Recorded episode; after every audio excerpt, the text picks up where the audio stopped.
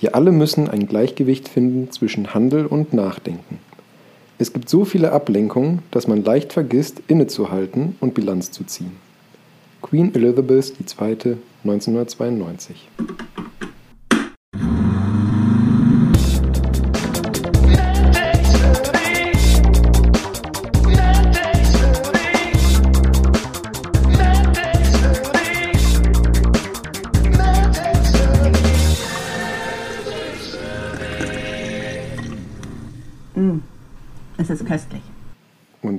herzlich willkommen zu einer neuen Folge MedTech Smoothie, Folge Nummer 38, äh, euer quartalsweise erscheinender Podcast. Oh Gott, und, mit mir, und mit mir wieder äh, auf euren Ohren Benedikt Stadelzeck aus Aachen. Hallöchen.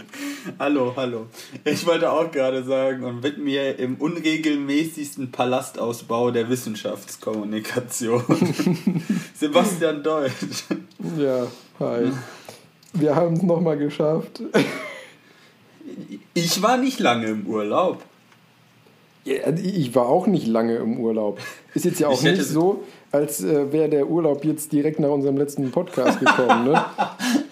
Das, war das musst du doch nicht so sagen. Kurz vorher. ja, aber ist doch schön, dass es dann trotzdem wieder äh, no nochmal genau. geklappt hat. Lange nicht gesehen und trotzdem wiedererkannt, ne? Getreu dem Motto. ja, oh. Long time für unsere Zuhörer lange nicht gehört.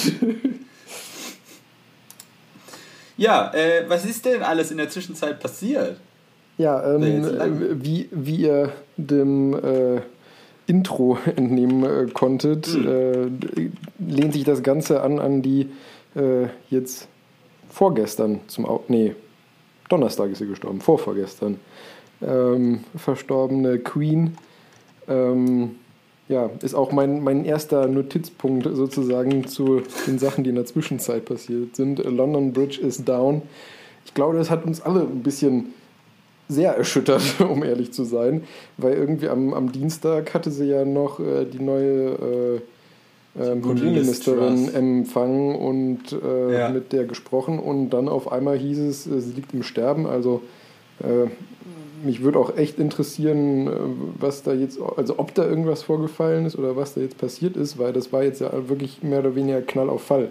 Ich meine, das war jetzt ja schon immer so bei den letzten Auftritten und die hatte ja auch schon ein paar Sachen dann immer mal wieder abgesagt, dass man gemerkt hat, dass er halt einfach 96 ist, muss man ja auch dazu sagen. Ne? Ähm, ja. Irgendwann ist auch bei allerbester Gesundheit halt äh, die Batterie leer, wenn man so sagen möchte. Und ähm, aber trotzdem hätte ich, äh, habe ich damit nicht gerechnet. Und äh, man muss einfach wirklich summa summarum äh, den Hut vor dieser Frau und Persönlichkeit äh, ziehen, was die in den äh, letzten Jahren und Jahrzehnten alles äh, ja, erlebt, getan, gemacht hat. Und man muss ja auch mal denken, die hat all unsere Kanzler mitbekommen. Das musst du dir mal vorstellen. Ja, habe ich auch gehört. Adenauer bis Scholz. Ja, all, all, alles, was da war. ja, und also ich bin mal wirklich gespannt. Ähm, ich meine, in, in, Großbritannien ist ja eh so, dass in den letzten Jahren die, die Krone durchaus an, an Zuspruch, sage ich mal, verloren hat, aus diversen Gründen, ähm, sei es aus, aus finanzieller Hinsicht als auch aus politischer Hinsicht.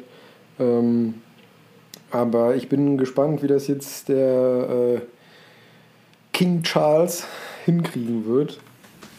Ähm, ich hatte auch äh, ehrlich gesagt gedacht gehabt, oder man, man, hat ja spekuliert gehabt, dass äh, eventuell der Charles verzichtet sozusagen in der Hoffnung, dass dann direkt der William sozusagen frischen Wind äh, in das Königshaus bringt. Aber daraufhin habe ich dann gehört... Wind in eine Monarchie. Ja. Ja, ja. ähm, wobei ich dann gehört habe, dass es tatsächlich so gewesen wäre, wenn... Ähm, wenn der Charles verzichtet hätte, wäre nicht der William König geworden, sondern der ähm, Dingens hier. Ach, jetzt habe ich den Namen vergessen. Wäre nicht dann die Anne der nächste gewesen? Die nächste gewesen? Nee, hier der Bruder. Ähm ja, aber die Anne ist die zweitälteste da. Charles, Anne, Andrew, Edward. Nee, ich meine, der, der Andrew wäre es gewesen. Er wird dann, oder ich weiß nicht, wie das läuft, oder ist, geht das quasi erst männliche ab, also quasi Charles, Andrew, Edward und dann mhm. Anne, obwohl die älter ist?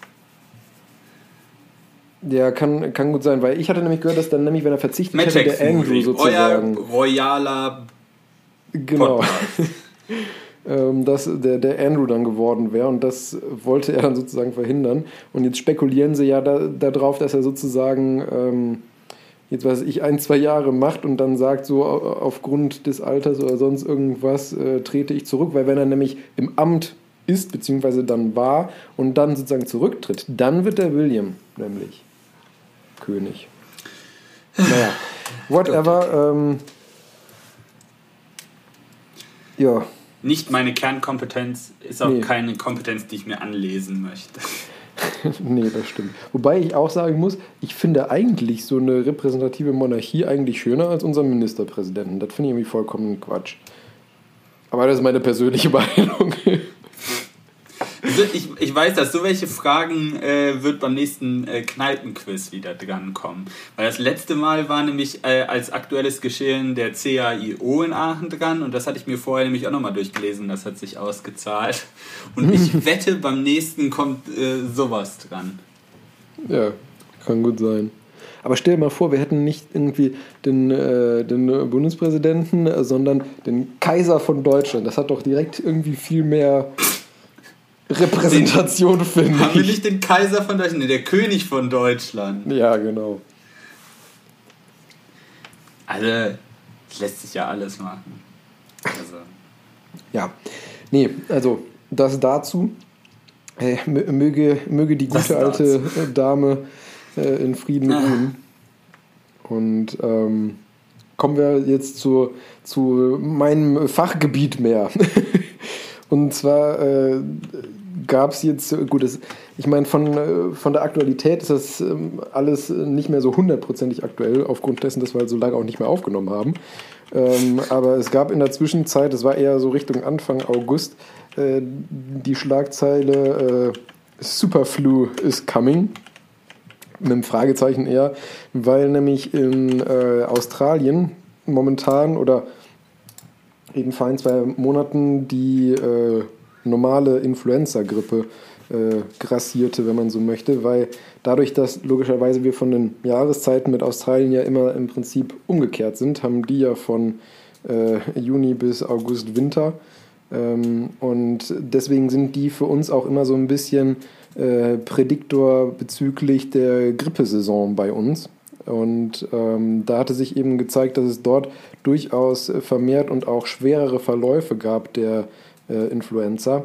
Besonders bei, äh, bei Kindern erstaunlicherweise, wobei das Ganze dann auch wieder, wenn man sich die Daten genauer angeschaut hat, relativiert wurde, weil ähm, die Forscher eben auch gesagt haben, dadurch, dass jetzt mit Corona ähm, Australien so eine, auch ja, sage ich mal, in gewisser Weise so eine Null-Toleranz-Politik äh, geführt haben, und ja auch keinerlei äh, Einreisen und so erlaubt hatten, war es eben so, dass gerade zwischen 2020 äh, und äh, 2022 geborene äh, Kleinkinder besonders schwer betroffen waren, weil die bezüglich Influenza-Viren halt äh, von der Immunantwort mhm. sehr naiv waren, weil die dadurch, dass im Prinzip von extern, wenn man so möchte, also von anderen Ländern nichts eingeschleppt werden konnte an, sage ich mal, normaler Viruslast, die halt eine vergleichsweise schlechtere Influenza Allgemeinimmunität haben als äh, die von den ganzen Jahrgängen davor. Deswegen vermutet man, oder man weiß es natürlich nicht genau, aber geht man davon aus, dass diese in Anführungszeichen Superflu ein bisschen auch dadurch bedingt ist, dass einfach ähm, da eine schlechtere Grundimmunität bei der Gesamtbevölkerung herrschte, weil die eben mit, der, mit dem Hintergrundrauschen, sage ich mal, der Influenza-Viren über das restliche Jahr ähm, nicht so an der ja, globalen Verteilung, sage ich mal, teilgenommen haben aufgrund deren Corona-Isolation des gesamten Landes ja vom Rest der Welt. Aber eigentlich auch eine ziemlich interessante Verkettung dann äh, zu sehen, was quasi unsere Corona-Maßnahmen dann noch für einen Rattenschwanz quasi hinter sich herziehen können. Ja, was ja absolut. jetzt keine äh, direkten Implikationen, das ist ja quasi nur implizit dann jetzt passiert dadurch. Ja. Ja. Also eine, eine indirekte Corona-Folge. Was natürlich, sag ich mal, für die Corona-Zeit in Anführungszeichen positiv war, weil sie halt einfach weniger Influenza-Fälle hatten. Aber jetzt mhm. halt im Nachgang, wo das gelockert wird, eben sozusagen zurückschlägt, wenn man so möchte. Da ja. immer, also dass man, also dass man kann das als Mensch quasi gar nicht alles immer in also in Account nehmen. Deshalb sind Simulationsmodelle immer so wichtig. Aber selbst da ist es schwierig, weil mittlerweile, also äh, ich habe einen guten Kumpel, der arbeitet in Karlsruhe bei einem äh, Institut und die machen so Klimasimulationsmodelle. Und da ist quasi auch, das ist seit Jahrzehnten der Hot Shit und es ist immer noch der Hot Shit, weil ja, das, das System halt so unglaublich komplex ist und du kannst dich ja halt tot dran arbeiten.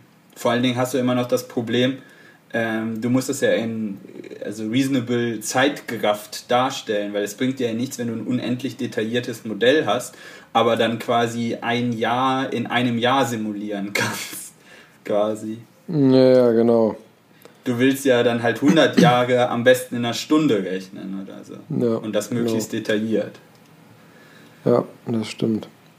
Ja, nichtsdestotrotz äh, gehen hier die Epidemiologen und Virologen eben davon aus, dass diesen Winter und diese Grippesaison trotzdem äh, eine Grippeimpfung äh, wahrscheinlich äh, etwas, einen etwas höheren Stellenwert auch bekommen wird als äh, die Jahre davor jetzt, ähm, aufgrund dessen, dass eben jetzt momentan ja auch noch lockerere ähm, mhm. Corona-Regeln gelten und dadurch natürlich, ich meine, durch die ganze Maskenpflicht wurde nicht nur die Verbreitung von Corona eben eingedämmt, sondern jeglicher er Erkrankungen, die halt äh, Was? so das keine speziellen Corona-Masken?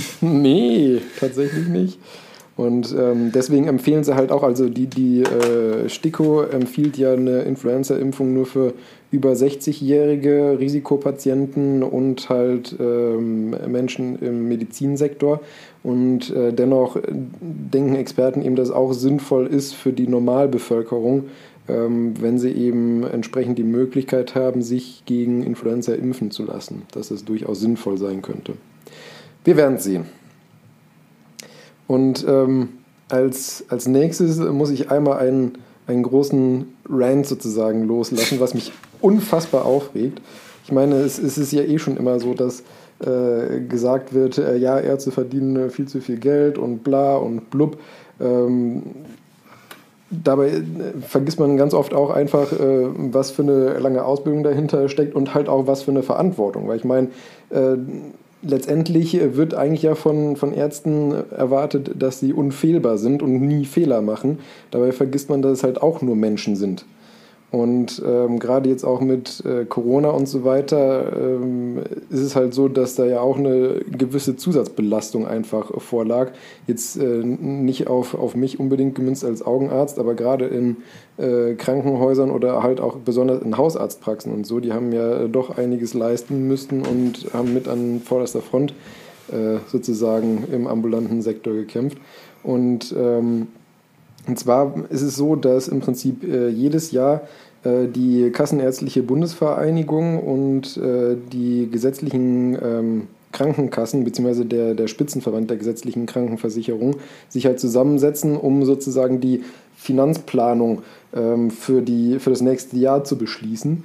Und äh, da ist es so, dass äh, dieses Jahr die, ähm, also dieses Jahr für das nächste Jahr, also 2023, äh, der GKV Spitzenverband sozusagen eine äh, Nullrunde bezüglich der ähm, Honoraranpassung äh, fordern. Also dass im Prinzip keinerlei Steigerung erfolgt.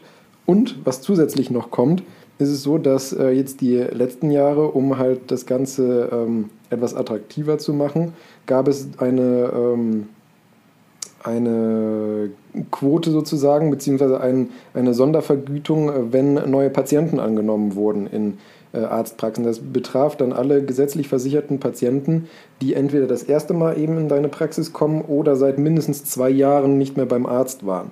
Weil es nämlich so war, dass viele Praxen einfach aufgrund dessen, dass die einen sehr großen Patientenstamm schon hatten und äh, ja momentan äh, eigentlich überall in fast allen Fachbereichen Ärzteknappheit herrscht, ähm, es so ist, dass halt viele Praxen keine neuen Patienten mehr angenommen haben.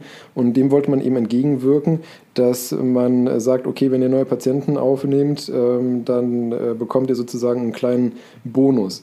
Und äh, die äh, Krankenkassen argumentieren halt so, dass die durch Corona und so weiter ungefähr 17 Milliarden Euro Defizite gemacht haben, beziehungsweise Mehrausgaben, muss man eher sagen, äh, gemacht haben. Und das wollen sie halt kompensieren, indem sie den Orientierungswert eben nicht anpassen für das nächste Jahr. Normalerweise hat er sich halt immer so an der Inflation und so weiter orientiert und äh, der, äh, Kassenärzt, die, die Kassenärztliche Bundesvereinigung fordert halt 6% mehr, auch besonders vor dem Hintergrund, weil halt äh, Arztpraxen genauso wie jegliche anderen äh, Branchen natürlich äh, auch durch die ganz steigenden Energiekosten und so weiter ähm, halt auch mehr Geld ausgeben müssen. Auch wir sind halt von der Inflation betroffen, wie jeder andere Betrieb auch, logischerweise. Und man muss auch dazu sagen, wenn halt ein äh, Patient zu dir in die Praxis kommt, also wenn bei mir ein Kassenpatient kommt, bekomme ich im, äh, für eine normale Untersuchung, also jetzt natürlich ausgenommen Operationen oder irgendwelche besonderen Diagnostiken, äh, kriegt man für den Patienten ähm, 27,38 Euro. Und für diese 27,38 Euro kann dieser Patient in dem Quartal so oft zu mir kommen, wie er möchte. Das ist scheißegal, ob der einmal da ist oder ob der zehnmal da ist oder ob der 20 mal da ist. Also ich gehe im Quartal ein halbes Mal zum Arzt. Ja, du bist jetzt aber auch jung und gesund. Ne? Und ich meine, es ist ja auch so. Hm? Das sagst du. ja, aber, du, aber ich meine, es ist ja auch so, ähm, zum Beispiel jetzt mal, das kann ich ja auch ereilen. Sag ich mal, du kriegst zum Beispiel eine Hornhautentzündung. Ja?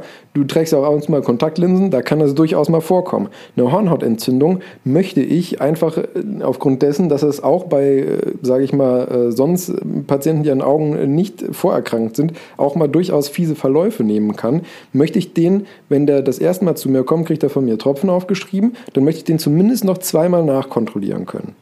Und dafür kriege ich dann aber auch halt nicht mehr Geld.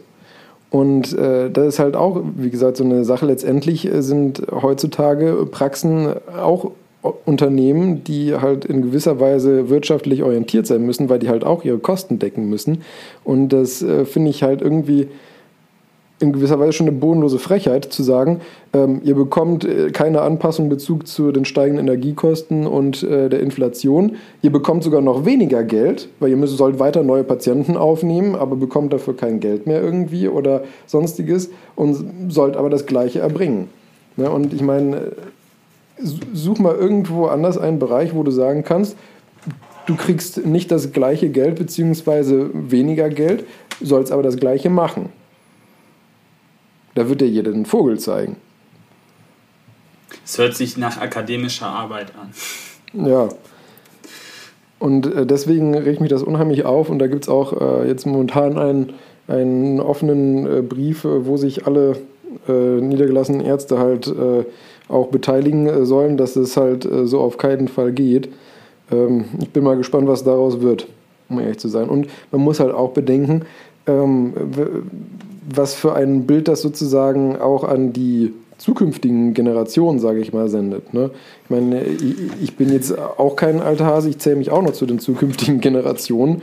Ähm, ich meine, wenn du, du sowas hast siehst, gerade erst angefangen, also ja. Eben, eben und äh, eben und äh, das macht, wenn du so Nachrichten hörst, da überlegst du dir ja direkt äh, dreimal, ob du überhaupt zum Beispiel selbstständig eine Praxis übernehmen möchtest oder ob du halt, wie ich es jetzt auch gemacht habe, eben in so ein MVZ gehst, äh, wo du dann halt äh, zumindest auch wirtschaftlich einfach sicherer fährst. Da schreien dann alle so, äh, die ganzen äh, MVZs und so weiter machen die kleinen Einzelpraxen kaputt. Aber dann Nein. musst du auch mal denken so, nee, die Politik macht die Einzelpraxen kaputt, weil du einfach als Einzelpraxis fast nicht mehr sinnvoll arbeiten kannst. Sodass die am FDP Ende des ist Monats doch immer so auf äh, der Markt reguliert versessen. Und das sind dann ja auch quasi Auswüchse von der Markt reguliert. Wenn die Umgebungsbedingungen nicht stimmen, dann sortiert sich das halt so, wie es für die Leute halt passt.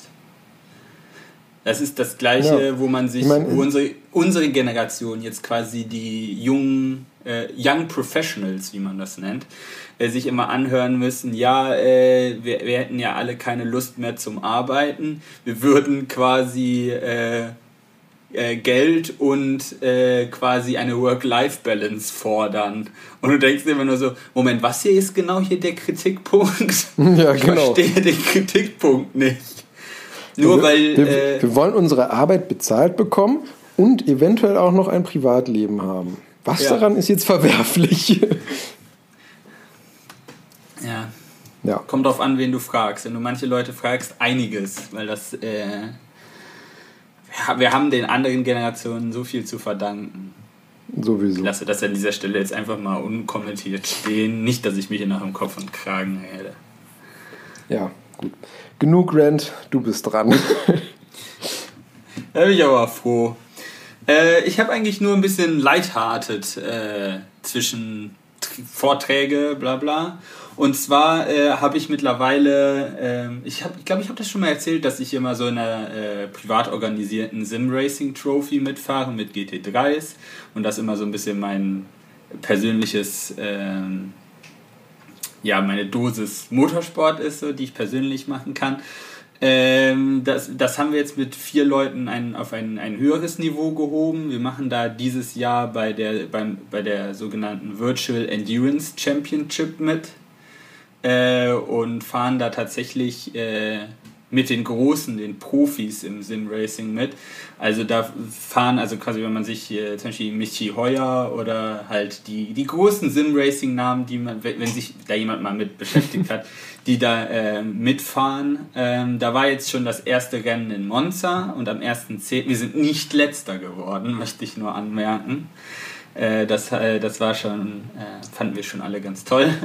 Und am 1.10. ist das zweite Rennen, das 8-Stunden-Rennen in äh, Spa-Francorchamps. Äh, wenn da jemand mitverfolgen kann, da gibt es natürlich auch Livestreams von im Internet. Also auf YouTube habe ich zumindest in Monza gesehen, dass die da sind.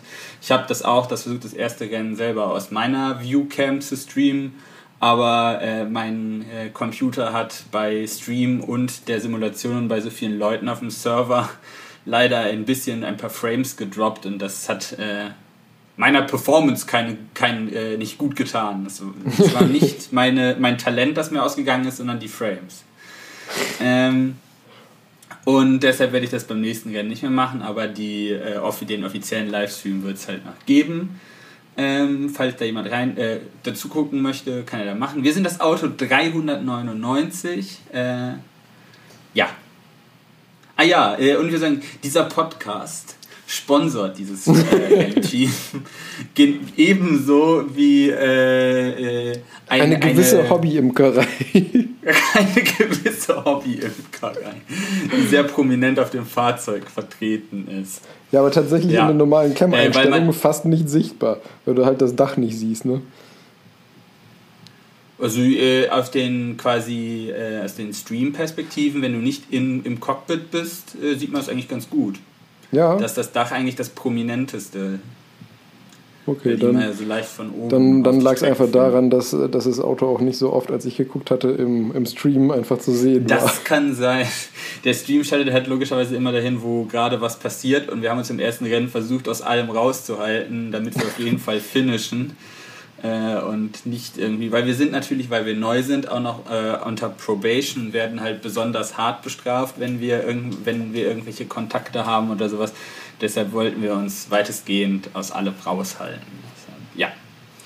Ähm, mal schauen, wie das weitergeht. Ach ja, und äh, das, also, ja, Sponsoren habe ich drüber gesprochen. Man muss nämlich äh, die Erlaubnis von äh, Firmen haben, wenn man da sein Logo natürlich drauf äh, klatschen will. Von daher konnten wir nur welche nehmen, äh, die dazu sagen konnten, quasi. Falls da jemand schön. auch noch drauf möchte, wir haben noch genug Platz für Sticker. Ja, und das zweite Thema, was ich mir ausgesucht habe, was ich darüber sprechen will, äh, das SLS-Startfiasko. Und mit SLS meine ich jetzt nicht den Mercedes-Sportwagen, äh, sondern das Space Launch System, mm, mm, äh, das quasi ähm, die NASA und die ESA zusammen gemacht haben. Roskosmos war da, war da auch dran beteiligt, aber diese Sticker haben sie im letzten halben Jahr darunter gepopelt. Komisch, warum denn? Aus Gründen. Ich weiß es auch nicht. Ähm, ja, da war für Anfang September ja ein äh, Start angesetzt. Und der, ich hatte sogar schon den Stream laufen und der ist relativ kurz vor Start dann abgebrochen worden, äh, weil man ein äh, Leck im Wasserstofftank Tank quasi äh, festgestellt hat. Das ist einerseits der kritischere Part, weil der Wasserstoff halt nicht quasi der Feststoff ist, was das angeht, sondern das ist halt der Sauerstoffanteil, der da in, in so einer Slush-Form vorliegt, sondern halt als ja, das, weil es halt kein, es ist halt kein Blocksauerstoff. Es ist halt, jeder kennt diese Slushy-Maschinen auf dem nee, Jahrmarkt. Und ungefähr so sieht das Zeug aus, also Slush. Sauerstoff-Slush. So, und ähm, der Wasserstoff, der dann dazu braucht, um Sauerstoff und Wasserstoff halt, ne, Verbrennung, Buff, Schub. Ähm, ganz kurz. äh, und der Wasserstoff hat halt die unangenehme. erklärt, eine Rakete. Ja, erzähl weiter. Ich wollte mich jetzt nicht. Ich glaube, wir haben auch schon mal über, als ich SpaceX gesprochen habe, ich über, über die äh, Raptor-Triebwerke ziemlich lange ja, genau. philosophiert. Das stimmt. Ähm, von daher wollte ich das, weil das war nicht mein eigentlicher Punkt, wie die funktionieren, sondern da gab es ein Problem. Und das ist erstens kritisch, weil Wasserstoff halt äh, sehr reaktiv ist und wenn das halt sich irgendwo anreichert um diese Rakete rum, wo es nicht verbrannt werden soll und dann zündet, dann kann es halt auch mal ganz unkontrolliert an der falschen Stelle sehr laut Boom machen. Äh, und dann fliegt diese Rakete nirgendwo hin. Also doch schon, aber in sehr kleinen Stücken überall hin. Und äh, deshalb hat man das dann abgebaut. Und das, das große Problem an dem Wasserstoff ist, es ist zwar sehr reaktiv, das Problem ist auch, wenn wir aufs Periodensystem gucken, das ist das allererste ganz linke Element. Und das bedeutet dann im Umkehrschluss, äh, das ist jetzt ein seltsamer kausaler Zusammenhang, aber das ist das kleinste Atom, was wir haben quasi. Und das führt leider halt auch dazu, dass äh, Dichtigkeit bei Wasserstoffgas, mhm. vor allen Dingen wenn ein besonders hohes Potenzial, was halt Druck- und Temperaturunterschiede angeht, schwierig ist, weil diese kleinen, winzig kleinen Atome sich halt überall durchquetschen können. Und das ist das Problem, was wir auch immer noch bei wasserstoffbetriebenen Fahrzeugen haben, dass da die Tanks ein Problem haben, den Wasserstoff zu speichern einfach. Äh, und man damit auch rechnen muss, dass wenn man das Auto eine längere Zeit stehen lässt, dass das nicht ist wie bei, einer, bei einem batterieelektrischen Fahrzeug, wobei da gibt es auch gewisse Selbstentladung oder wie bei einem Benzin- oder Dieselauto, dass wenn du es stehen lässt, zwei Wochen wiederkommst, hast du genau den gleichen Tankstand. Nee, ist da leider nicht so. Wenn du das Wasserstoffauto längere Zeit stehen lässt, dann ist danach weniger drin, weil die halt eine gewisse Leckage haben und es unglaublich schwer ist, äh, bei Wasserstoff aufgrund dieser kleinen Atomgröße diese Leckagen halt zu verhindern. Vor allen Dingen, weil du halt den Wasserstoff bei niedrigen Temperaturen und einem sehr hohen Druck speichern musst, weil sonst kriegst du halt nicht genug rein und dann ist es, weil es halt gasförmig ist, dann ist es ein großes Volumen, aber du möchtest eine hohe Energiedichte haben, also musst du es komprimieren und das kannst du nur, wenn du es kühlst oder halt zusammendrückst sehr hart und das spricht alles dagegen, dass das dahin möchte, wo du es hinhaben möchtest. Mhm. Aber ja, auf wie musste dann halt abgebrochen werden und dann hat man versucht, dieses Problem zu fixen und ein paar Tage später einen zweiten Startversuch äh, quasi vorgenommen, hat den dann aber auch in geraumer Zeit vorher wieder abgebrochen, weil es wieder ein Problem gab. Ich bin mir nicht sicher, ich habe auch kein, keine genaue Beschreibung von, ob es derselbe Fehler war oder ein anderer, aber es war wieder am Treibstoffsystem, also nehme ich mal an, dass es so in der gleichen Richtung wieder war. Also es war den Leuten, äh, der NASA auf jeden Fall auch zu fishy, äh, den Start durchzuziehen und deshalb haben sie das halt dann auch sein lassen. Man muss dazu sagen, Artemis 1 ist ja dann die Mission mit diesem SLS. Das ist halt relativ kosti alles und quasi so auf gut Glück einfach mal die Rakete zünden und mal gucken, was passiert, ist halt keine clevere Idee, weil ähm, wir wollen dann vor allen Dingen mit dem, mit dem Orion Space Shuttle, Space Shuttle, der Kapsel, die hier oben drauf sind, die von der, äh, von der ESA kommt, äh, wollen wir dann halt auch mal bis zum Mond fliegen. Und das sind halt die ganzen teuren Tests und die ganze Hardware. Ja. Will man Zu diese Fehler nicht machen. Es any good ist. Ja. Äh, vor allen Dingen muss man sagen, also Startkosten sind ungefähr 2 Milliarden, also pro Start. Wahnsinn. Also das willst du nicht. Ähm, die, das Ding ist 98 Meter hoch. Das muss ich mir mal vorstellen. Die ist nur ein bisschen kleiner als Apollo 5, aber deutlich ähm, leistungsfähiger. Gut, ich muss Und sagen, das muss sie auch sein, ein weil wir deutlich mehr wenn in der. Zwischenzeit keinerlei Improvement stattgefunden hätte.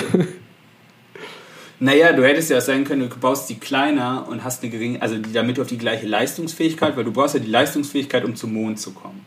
Und das Ja, hat sich ja nicht verändert seit den 60ern und 70ern. Äh, also müsstest du ja eigentlich sagen, ja gut, jetzt haben wir bessere Triebwerke und die Technik ist besser, dann können wir ja quasi eine, die gleiche Leistung einfach kompakter bauen.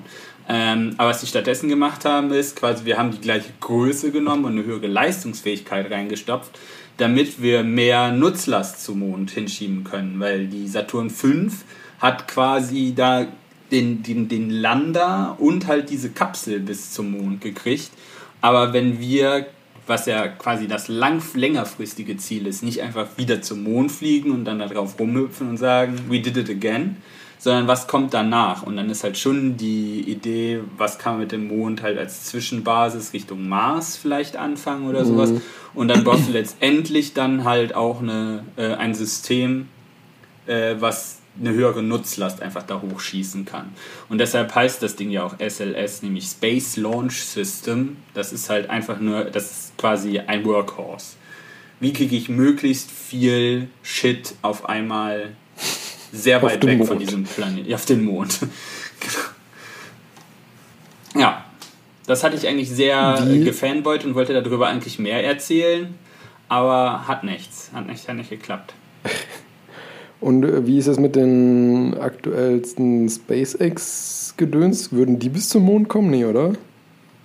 Was heißt aktuell? Also die Falcon 9 und die Falcon Heavy, äh, also die Falcon Heavy würde das schaffen. Ich heißt dieser, dieser riesige Booster, wo das äh, Starship, über das wir schon mal gesprochen haben, oben drauf kann. Ja. Das soll auch den gleichen Ziel haben, das gleiche Ziel haben. Ähm, Aber letztendlich ist das ja schlecht, wenn du das von einem Privatunternehmen entwickeln lässt und das deine einzige Option ist. Die Falcon 9 ist ja Ja, auch nicht klar. die einzige Option, die wir haben. Äh, und das ist halt quasi das Kontraprodukt dazu, vor allen Dingen, weil äh, Falcon Heavy und Starship ja auch noch nicht keinen erfolgreichen Start durchgezogen haben. Ähm, ja, müssen wir mal schauen. Aber ich kann die mal gerade flugs vergleichen. Also äh, die, äh, das SLS schafft ungefähr 95.000 Kilometer, äh, Kilometer, 95.000 Kilogramm in den äh, Erdorbit quasi zu bringen und zum Mond 27.000 Kilogramm. Äh, und jetzt können wir mal gucken hier, was macht denn 27 äh, Tonnen ist ja schon ordentlich was. Ja, ja. 27, To- ja. Das, das Problem ist, die hast du dann halt auch relativ schnell voll. Es ist immer zu wenig. Ja, klar, mehr geht immer. Aber du musst es ja auch irgendwie erstmal, also ich meine, das, was du da hochschickst, ist jetzt ja auch kein Hammer, den du da hochschickst. Oh Gott, das sind alles so viele Zahlen. First Stage, Second Stage, Launch History. Achso, ja, Falcon 9, aber wir wollen ja nicht die. ähm, ja. Ich will das jetzt hier nicht künstlich in die Länge ziehen, das hätte ich vielleicht auch vorher mal äh, machen können. Ah ja, hier. Schlecht vorbereitet. Da haben wir das. Höhe von dem, ja genau, sehr schlecht. vor- Höhe von dem Starship mit dem Booster unten drunter. Ich habe mich, äh, die heißt, das ist nämlich nicht die Falcon Heavy, sondern Super Heavy. Ah, okay. Deshalb hatte ich das irgendwie, aber ja, basically nur halt skaliert. Gleiche Technik. ähm, die ist 119 Meter hoch, mit inklusive Starship. Also größer. Also Etwas noch ein höher. bisschen größer.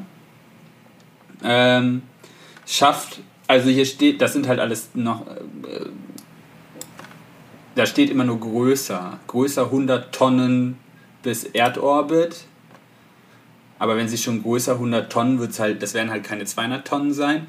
Wir hätten eben 95 Tonnen von der FSLS, also ein bisschen mehr. Äh, und Richtung Mond soll sie das, also ähm, größer 100 Tonnen mit Auftanken im Erdorbit geben sie an. Mhm. Aber klar, wenn du das Ding halt im Erdorbit wow. auftankst, dann die SLS beschleunigt halt nur einmal hier von der Erde weg und ja, dann. klar. Das muss dann reichen. Okay, also. Aber es ist halt noch in Entwicklung, es ist halt noch ein bisschen zu früh. Schade. Also können wir sie nicht ganz vergleichen. Also habe ich nicht so einen großen Fehler gemacht, dass ich das nicht direkt äh, nachgeschaut habe. Aber ja, das fand ich sehr interessant, aber es ist ja eh nichts passiert, also können wir da mal dranbleiben und gucken, wie sich das weiterentwickelt. Ja, es, es bleibt spannend. Vielleicht kriegen wir dann ja auch nochmal eine Landung, eine bemannte Landung auf dem Mond mit.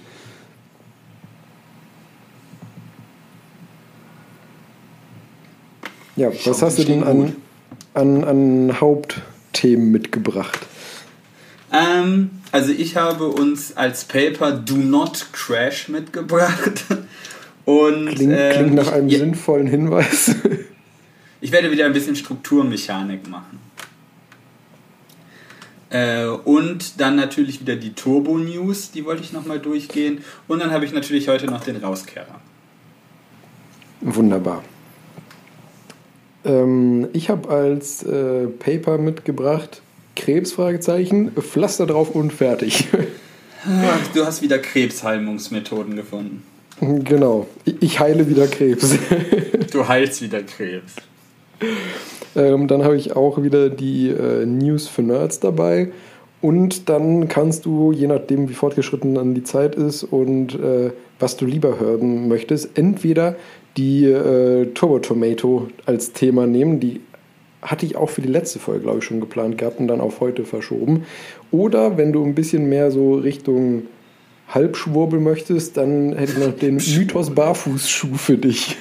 Also ich muss fast schon auf Turbo-Tomate gehen, weil da Turbo drin steht. Die ist aber nicht Turbo aufgeladen, da muss ich dich enttäuschen. Schade.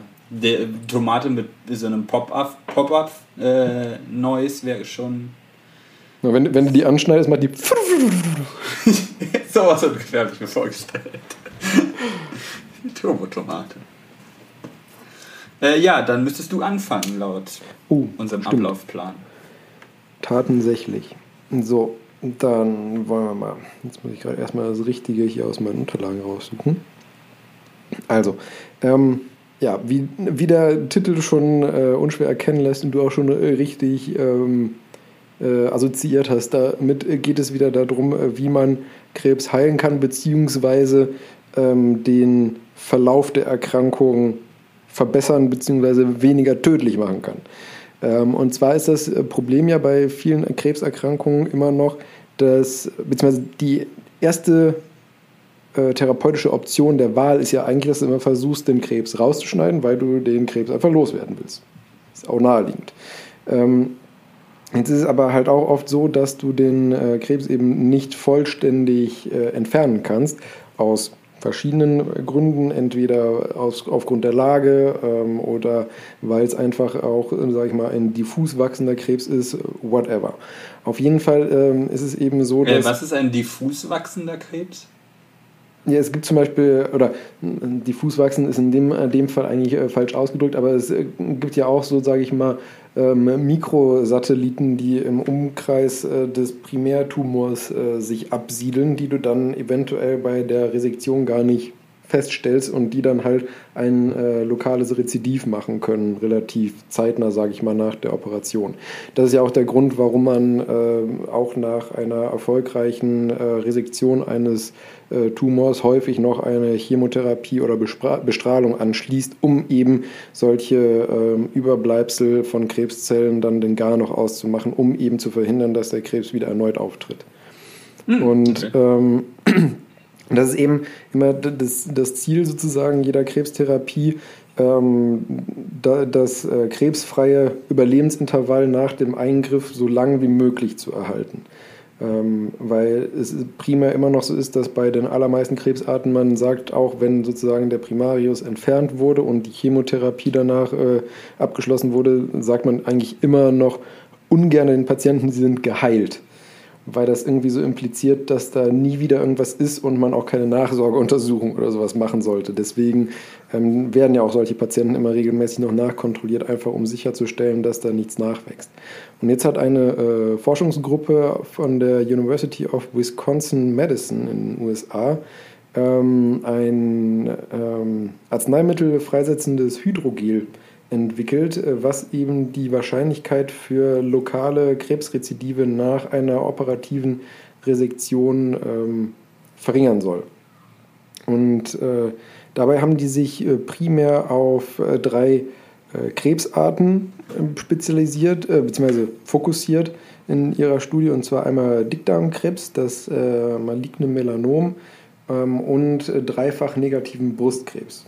Zur Erinnerung, darüber habe ich schon mal in einer der vergangenen Folgen erzählt gehabt, Brustkrebs äh, wird ähm, nach drei Markern sozusagen klassifiziert. Einmal der Östrogenrezeptor, der ähm, Progesteronrezeptor und der sogenannte HER2-Neu-Rezeptor. Und äh, weil man nämlich gegen diese drei Rezeptoren gibt es nämlich spezifische Medikamente, die man eben dann in der Nachsorge geben kann, wenn der Brustkrebs eben für ein oder mehrere von diesen Rezeptoren positiv ist, die auch sehr gut wirken und mittlerweile eigentlich auch relativ gut verträglich sind. Aber der dreifach negative Brustkrebsrezeptor bildet eben keine dieser Rezeptoren aus und äh, ist deswegen sehr schwierig äh, in der Nachbehandlung zu beherrschen. Deswegen will man den natürlich so gut es geht auch schon bei der Resektion und so äh, bekämpfen können. Und ähm, wesentliche Faktoren für eben das Nachwachsen eines Tumors ist, dass es ähm, gerade in den, ähm, in den Frühstadien sich gezeigt hat in früheren Studien, dass in dem Lokalbereich um den Tumor sogenannte tumorassoziierte Makrophagen ähm, sich bilden bzw. Äh, vorhanden sind. Das sind letztendlich Immunzellen. Makrophagen sind die Zellen, die zum Beispiel Fremdmaterialien halt, so wie es immer so schön dargestellt wird, auffressen können. Also die machen eben eine sogenannte Phagozytose. Also die nehmen diese Fremdmaterialien oder halt äh, entartete Zellen in sich auf und zersetzen sie dann an, durch äh, verschiedene, verschiedene Chemikalien äh, innerhalb der Zelle. Und, äh, verschiedene diese, Chemikalien. Genau. Und ähm, diese ähm,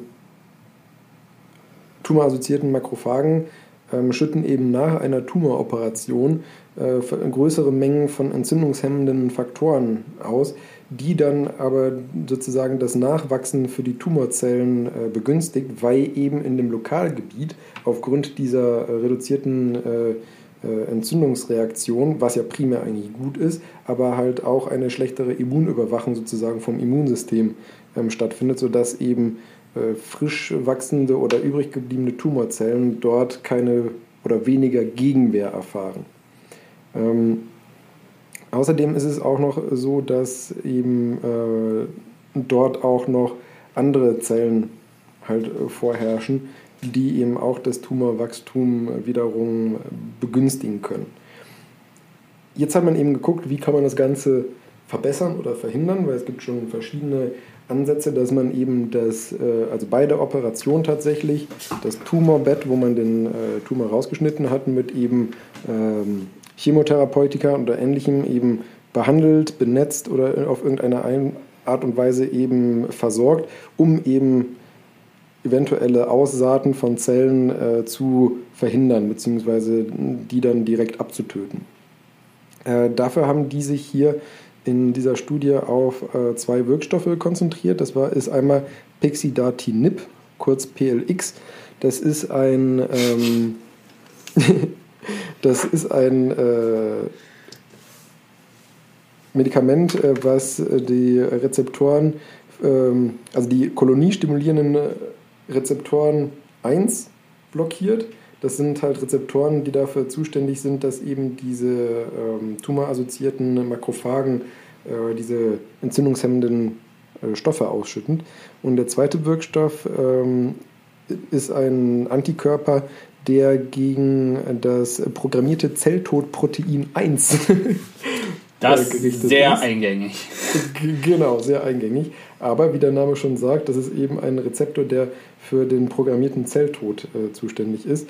Und ähm, der hilft unter anderem dabei, dass ähm, körpereigene T-Zellen, also äh, Immunzellen, die Krebszellen äh, besser als, sage ich mal, nicht körpereigen identifizieren können und diese dann eben angreifen und vernichten können. Äh, da hatten sie jetzt in der, äh, haben sie eben sich mal wieder dem Mausmodell bedient und dort eben äh, Mäuse genommen, die entweder Dickdarmkrebs, Melanom oder dreifach negativen Brustkrebs hatten und hat äh, dann eben, nachdem der Lokaltumor entfernt wurde, hatten die unheimlich viele Therapiearme. Ähm, Therapiearme? Ja, also verschiedene Kohorten, die sie gegeneinander verglichen haben. Sie, ah, hatten, okay. sie haben einmal einfach in die Wundhöhle sozusagen als, als Negativprobe Kochsalzlösung geträufelt, halt als, als Nicht-Therapie in Anführungszeichen. Dann haben sie das äh, Hydrogel, was sie da hatten, äh, genommen mit äh, leeren Nanopartikeln, weil dieses PLX, äh, also dieser Wirkstoff, den ich als erstes da genannt hatte, der ist in Nanopartikel eben eingebettet in diesem Hydrogel. Und um sozusagen zu, äh, nachzuweisen, dass nicht nur die Nanopartikel eine Wirkung haben, muss man natürlich auch leere oder unbeladene Nanopartikel einmal ausprobieren, ob die schon alleine einen Effekt haben. Dann haben sie einen, einmal ähm, geguckt, was passiert, wenn man freies PLX ähm, und dann ein Hydrogel nimmt, was äh, mit äh, diesem ähm, programmierten Zelltodprotein 1 beladen ist. Dann noch einmal mit einem Hydrogel, was mit PLX Nanopartikeln beladen ist. Dann einmal ein äh, Hydrogel, was nur mit dem programmierten Zelltodprotein beladen ist. Und einmal mit freiem PLX und mit dem Protein nochmal. Also wie du siehst, im Prinzip jegliche Kombination haben sie durchgespielt, um es kurz zu machen. Und haben äh, also die, die sogenannten freien Substanzen, die dann eben nicht in dem Hydrogel waren, wurden auch einfach im Prinzip in das Wundbett, wo der Tumor vorher saß, reingeträufelt, über eine wirkstoffspezifische Zeit eben einwirken gelassen und danach kam dann noch dieses Hydrogel als eben Pflaster, deswegen habe ich auch gesagt Pflaster drüber, ähm, fertig dann eben in dieses Wundbett eingelegt.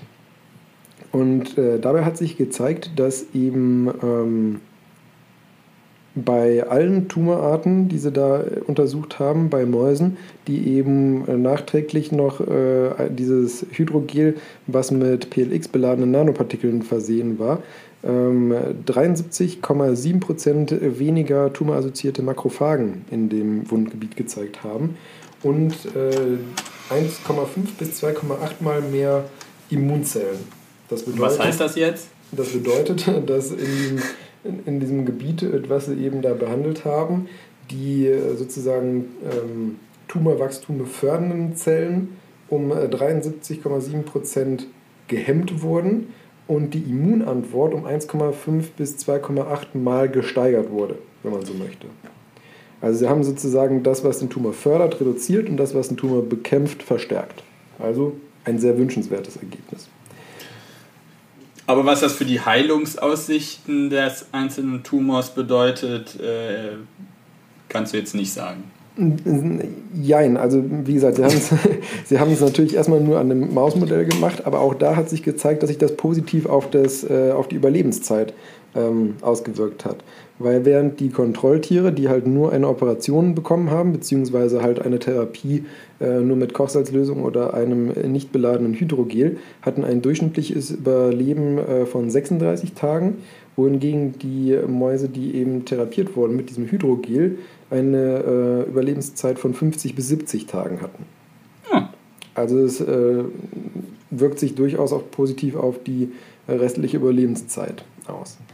Und äh, jetzt ist eben natürlich der nächste Step, dass man das äh, nochmal weiter eben äh, validiert, dann wahrscheinlich noch eine Dosis, Dosisfindungsstudie macht.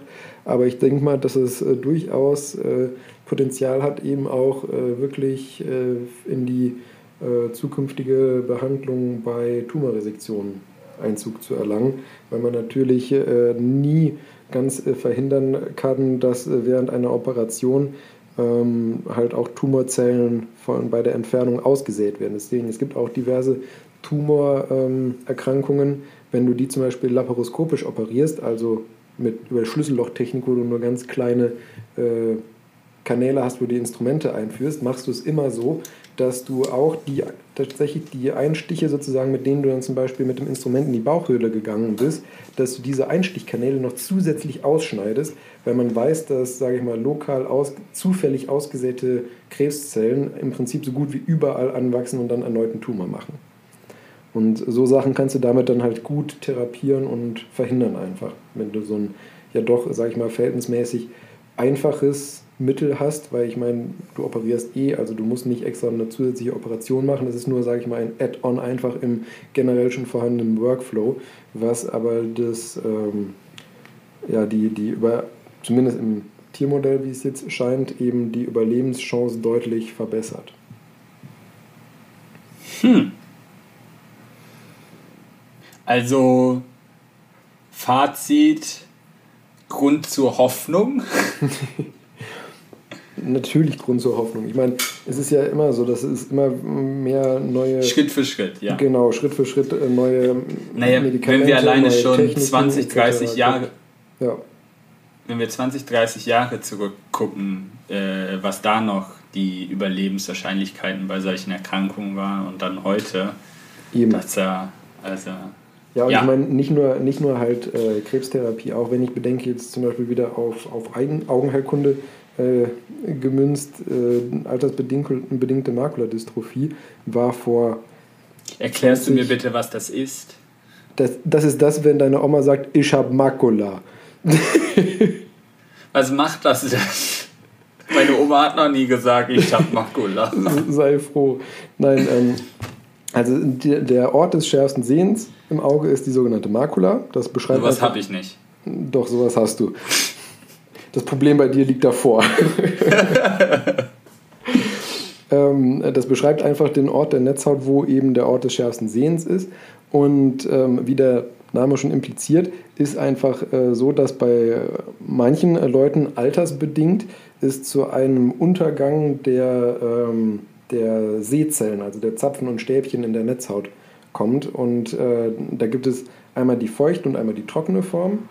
Bei der trockenen Form ist es eben so, dass einfach halt altersbedingt, so wie generell der Körper halt im Laufe des Lebens einem Verfall unterliegt, halt einfach die äh, Sehzellen abgebaut werden und man dadurch schlechter sieht. Dagegen gibt es aktuell auch noch keine Therapie, wobei es da eine vielversprechende Studie gibt, die Richtung Ende des Jahres auch zu Ende sein müsste. Und da bin ich mal gespannt, was dabei rauskommt.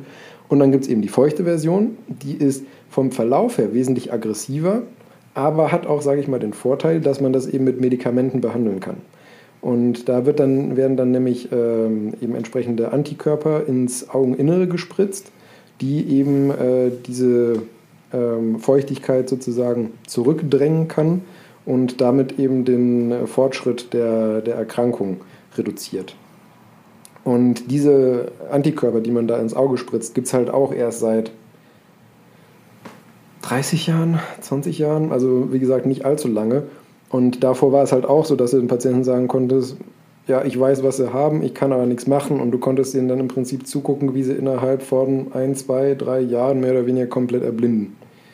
Und äh, das ist eben heute so, dass du mit diesen Spritzen du über wirklich äh, lange Zeit, also wir sprechen da von mehreren Jahren bis Jahrzehnten theoretisch, je nach individuellem Verlauf, eben die Sehschärfe halt im besten Fall erhalten kannst oder eben zumindest den ähm, Verlauf so weit verlangsamen kannst, dass die Patienten dann auch noch im hohen Alter eine gewisse Restsehkraft einfach besitzen.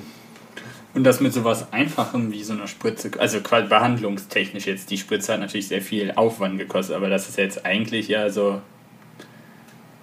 Ich finde das immer sehr beeindruckend, dass das dann ja. so ist. So, bupp, zack, fertig, okay, viel Spaß. Das ist so ungefähr. Also so Tumorbehandlungen wie Chemotherapie, Bestrahlung, das ist dann doch schon ja ein, ein größerer Aufwand, ein größeres, rumgedocktere. Ja. Aber ne, so, sowas immer so sagst, so, ja, selbst jetzt gegen den Virus, ne, so, gegen mhm. Corona, so, ja, holst du eine Impfung ab, gut ist. Finde ich erstaunlich. Ja. Und wie gesagt, ich bin gespannt. Also es gibt ja momentan eine recht vielversprechende Studie noch in Amerika, die läuft noch, beziehungsweise ähm, ich glaube, die Studie ist sogar schon mehr oder weniger abgeschlossen und die warten momentan auf das FDA-Approval für einen Wirkstoff, der eben auch für diese trockene altersbedingte Makuladegeneration eingesetzt werden kann.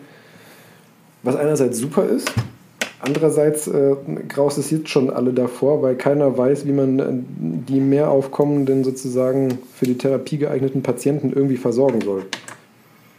Weil wir sind hm. zum Beispiel momentan im Prinzip jetzt schon mehr oder weniger ausgelastet mit den Patienten, die wir mit der Feuchtmaklerdegeneration eben mit Spritzen behandeln. Und äh, wenn jetzt noch alle, die auch eine trockene haben, dazu kämen, äh, keine Ahnung wie und wann. Kinder studiert Augenheilkunde. genau. So ungefähr. Ja. Dann äh, erzähl mir mal, warum ich nicht crashen soll. Tja, das ist, äh, kann ich gerne machen. Äh, und zwar berufe ich mich hier auf ein äh, Paper äh, von, ach Gott, Wissenschaftlern. Von Wissenschaftlern. D. Busman Ach so, okay.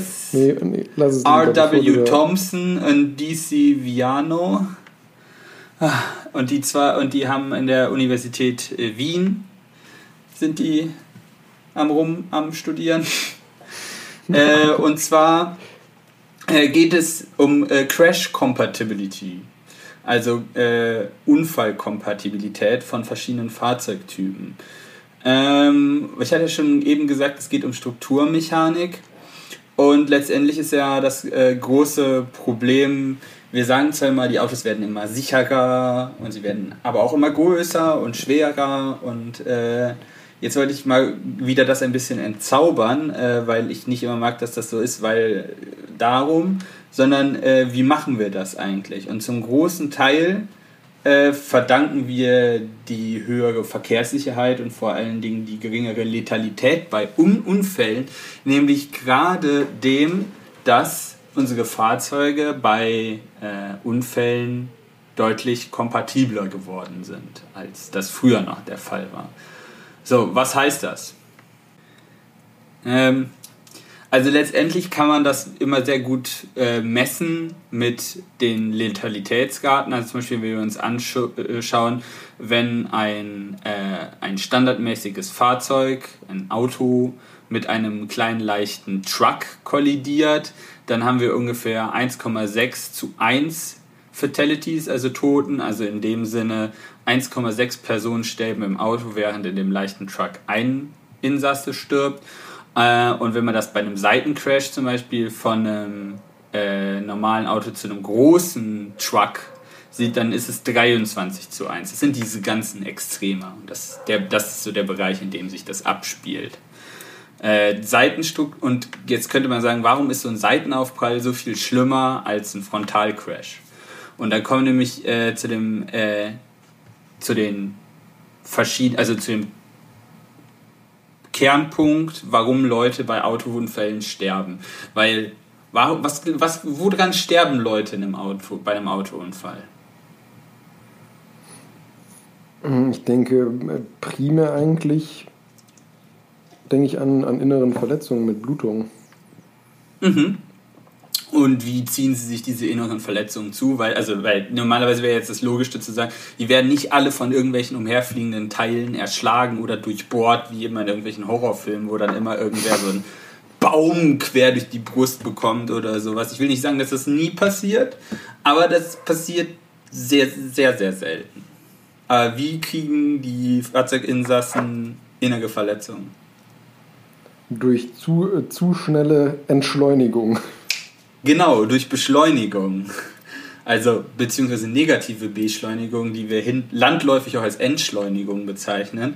Äh, eins meiner Vorbilder, haha, äh, hat das mal passenderweise äh, formuliert als Speed hasn't killed anybody. Getting stationary is what gets you. Und das ist genau richtig.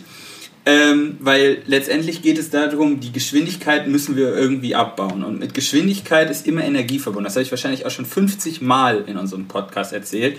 Dass kinetische Energie, die wir ja bei einem Unfall haben, quasi, wir haben zwei Objekte, die mit einer Geschwindigkeit, einer Geschwindigkeitsdifferenz quasi aufeinander prallen. Und kinetische Energie ist als das Produkt der Masse des Objekts mit der Geschwindigkeit zum Quadrat und dann mhm. einhalb noch davor, so ungefähr. Aber du kannst sagen, es ist proportional Masse zum Quadrat der Geschwindigkeit, die Energie. So, das heißt, wir können sagen, unsere kinetische Energie, die wir abbauen müssen, ist abhängig von der Masse und der Geschwindigkeit. So, und um es halt sicher zu machen, wollen wir, dass diese Beschleunigung möglichst gering ist. Das heißt, wir wollen diese Energie, die von diesen zwei Parametern abhängig ist, über einen möglichst langen Zeitraum loswerden. Und deshalb erklärt es auch, warum ein Frontalcrash weniger tödlich ist als ein Seitencrash, weil ich bei einem Frontalcrash mehr Weg habe, nämlich quasi alles, was vorne an dem Auto dran ist, was ich halt zusammenstauchen kann. Das heißt, es dauert alles länger, ja. ich habe mehr Weg, mehr Zeit. Das ist alles gut, um Energie über einen großen Zeitraum abzubauen. Seite, wenig Platz, ist alles sehr hart, sehr, sehr hohe Beschleunigung, weil sehr kurze Zeit, um die gleiche Energie quasi abzubauen. Ja, weil so. auch äh, mal, äh, ich, Gott, das ist jetzt auch schon wieder mehrere Jahre her, glaube ich, mittlerweile. Ähm, aber da ist ja auch mal mit, äh, mit einem Aston Martin bei den 24 Stunden von Spa ein Aston Martin äh, bei der mm. äh, Rouge äh, abgeflogen. Und der ist, hat halt auch das Problem, dass er rückwärts eingeschlagen ist. Und äh, dem ist Moment, halt. Moment, worüber sprechen wir? Über, über Spa. Le Mans? In nee, Spa, Spa. Weil das, das, okay. Das ist mittlerweile bestimmt schon sieben, acht Jahre her, würde ich mal tippen. Ich meine, das wäre nämlich äh, ein Unfall in äh, äh, Tête Rouge äh, in Le Mans gewesen. Nee, nee, nee, das war Eau Rouge, definitiv. Ich habe einen Crash gesehen. Okay.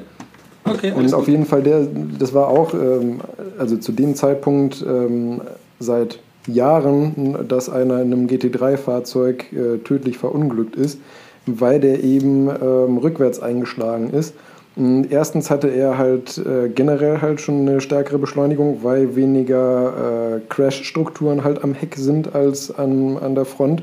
Und da war es tatsächlich so, dass dadurch, dass er rückwärts eingeschlagen ist, ähm, liegt der Rücken ja direkt an der harten Schale vom Rennsitz an. Und äh, mhm. dem ist halt durch den Aufprall und die Beschleunigung einfach die Aorta geplatzt.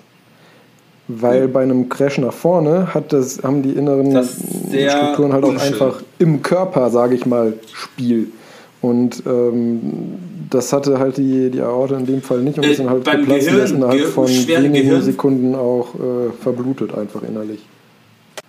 Schwere Gehirnverletzungen kommen zum Beispiel dann auch zu, zustande, dadurch, dass du eben wenn du den Kopf nicht langsam genug verlangsamen kannst, dafür haben wir eben Gurte, die halt auch so eine Vorverlagerung zulassen und dann halt logischerweise ein Airbag, der den Kopf halt langsam abbricht, abbremst. Wenn du den nämlich gegen das Lenkrad oder gegen das Dashboard knallen würdest, dann kann ja. es ja das, kann es passieren, dass das Gehirn, was ja in unserem Schädel rumschwimmt, vorne an den Schädel dran tätscht, was es nicht toll findet, weil das, der Schädel im Gegensatz zu dem Gehirn natürlich wieder sehr hart ist und dann bekommst du natürlich Blut, also eben quasi Druckstellen, wenn man es so sagen möchte. Allerdings kann es auch dazu führen, weil das Medium um das Gehirn herum eine Flüssigkeit ist, dass durch diese Bewegung des Gehirns, die zu schnell nach vorne geht, eine Kavitation hinten am Gehirn stattfindet, was halt quasi auch zu Verletzungen führt. Eine Kavitation ist quasi, dass die Flüssigkeit schlagartig verdampft, quasi in die Gasphase übergeht, weil dann ein so niedriger Druck herrscht. Das ja. ist alles sehr unschön. Und das, deshalb sollte das man nennt so sich in der, wenn du, wenn du das auf, ähm, auf so CT-Bildern oder sowas siehst, eben nach einem Autounfall äh, ohne Airbag oder sonst irgendwie oder generell einen harten Aufschlag vom Kopf, gibt es nämlich immer eine sogenannte Coup- und Contre-Coup. Das Coup ist nämlich immer da, wo der Kopf aufgeschlagen ist, hat dann das Hirn eben dem in der Regel und das Contre-Coup, wo du gesagt hast, eben da, wo dann die Kavitation entstanden ist. Ja, und du hast das schön mit den Crash-Strukturen, weil das ist genau das, worüber ich sprechen möchte. Wir haben, wenn man sich so ein standardmäßiges Fahrzeug vorstellt, dann haben wir vorne halt sehr viele Crash-Einrichtungen. Nämlich vor allem die oberen und die unteren Querträger, die halt wie so vier Pika vorne an der Spritzwand befestigt ist. Die Spritzwand ist das quasi das Teil, was den Motorraum vom, von der Fahrgastzelle ab abschirmt quasi oder abschließt. Und dann haben wir halt die A-Säule und quasi hinten dann C oder D oder wie weit das halt da hinten runter geht. Die Fahrgastzelle ist als Überlebensraum gedacht. Das heißt, da will ich keine Energie eigentlich mehr abbauen. Die soll möglichst steif sein, um halt quasi, hm. weil es bringt mir ja nichts, wenn ich das aus, aus Faltpapier wie in den 60ern baue, die Autos, die dann einfach bei einem Aufprall so quasi auf so, einen, auf so einen halben Meter zusammengedrückt werden. Deshalb möchte, muss ich quasi meine Steifigkeiten sehr gezielt einsetzen. Und vorne habe ich halt einfach, weil da meistens der Motor ist, ich möchte das jetzt nicht verallgemeinern, das kann natürlich auch anders sein bei einem anderen Fahrzeugdesign, dass der Motor hinten sitzt. Dann habe ich auch noch ein ganz anderes Spiel, dann kann ich auch hinten entsprechende Crash-Strukturen einbauen. Vorne natürlich auch, weil ich dann halt einen Vorderwagen immer noch da dran habe. Äh, aber das kann man dann alles äh, dann sich halt aussuchen. Und die Crash-Kompatibilität ist dann, wie du, sich, die du dir sicherlich vorstellen kannst, wie diese äh, Strukturen zusammenspielen können. Und dann haben wir nämlich zum Beispiel diese strukturelle Inkompatibilität, nämlich von diesen, ist einfach alleine diese Querträger vorne vorstellen. Und wenn wir jetzt davon ausgehen, dass zwei Fahrzeuge zusammenstoßen, die nicht die gleiche Höhe haben von diesen Pikern, wenn zwei Fahrzeuge und aneinander vorbei stoßen. Dann haben wir natürlich einen Hauptargument, das ist das Haupt, die Hauptkraftanleitung quasi von den Fahrzeugen in die Fahrzeugstruktur, also da, wo ich die Energie abbauen kann. Mhm. Wenn die aneinander vorbeistoßen, dann kann ich ganz viel Energie nicht mehr abbauen, die halt ungeleitet quasi in die, in die, in die äh, Fahrgastzelle, also in diesen Überlebensraum eingeleitet wird. Dann habe ich zwar immer noch einen Überlebensraum, aber eine höhere Beschleunigung, weil die Energie vorher nicht in diesen Längsträgern adäquat äh, abgebaut worden ist.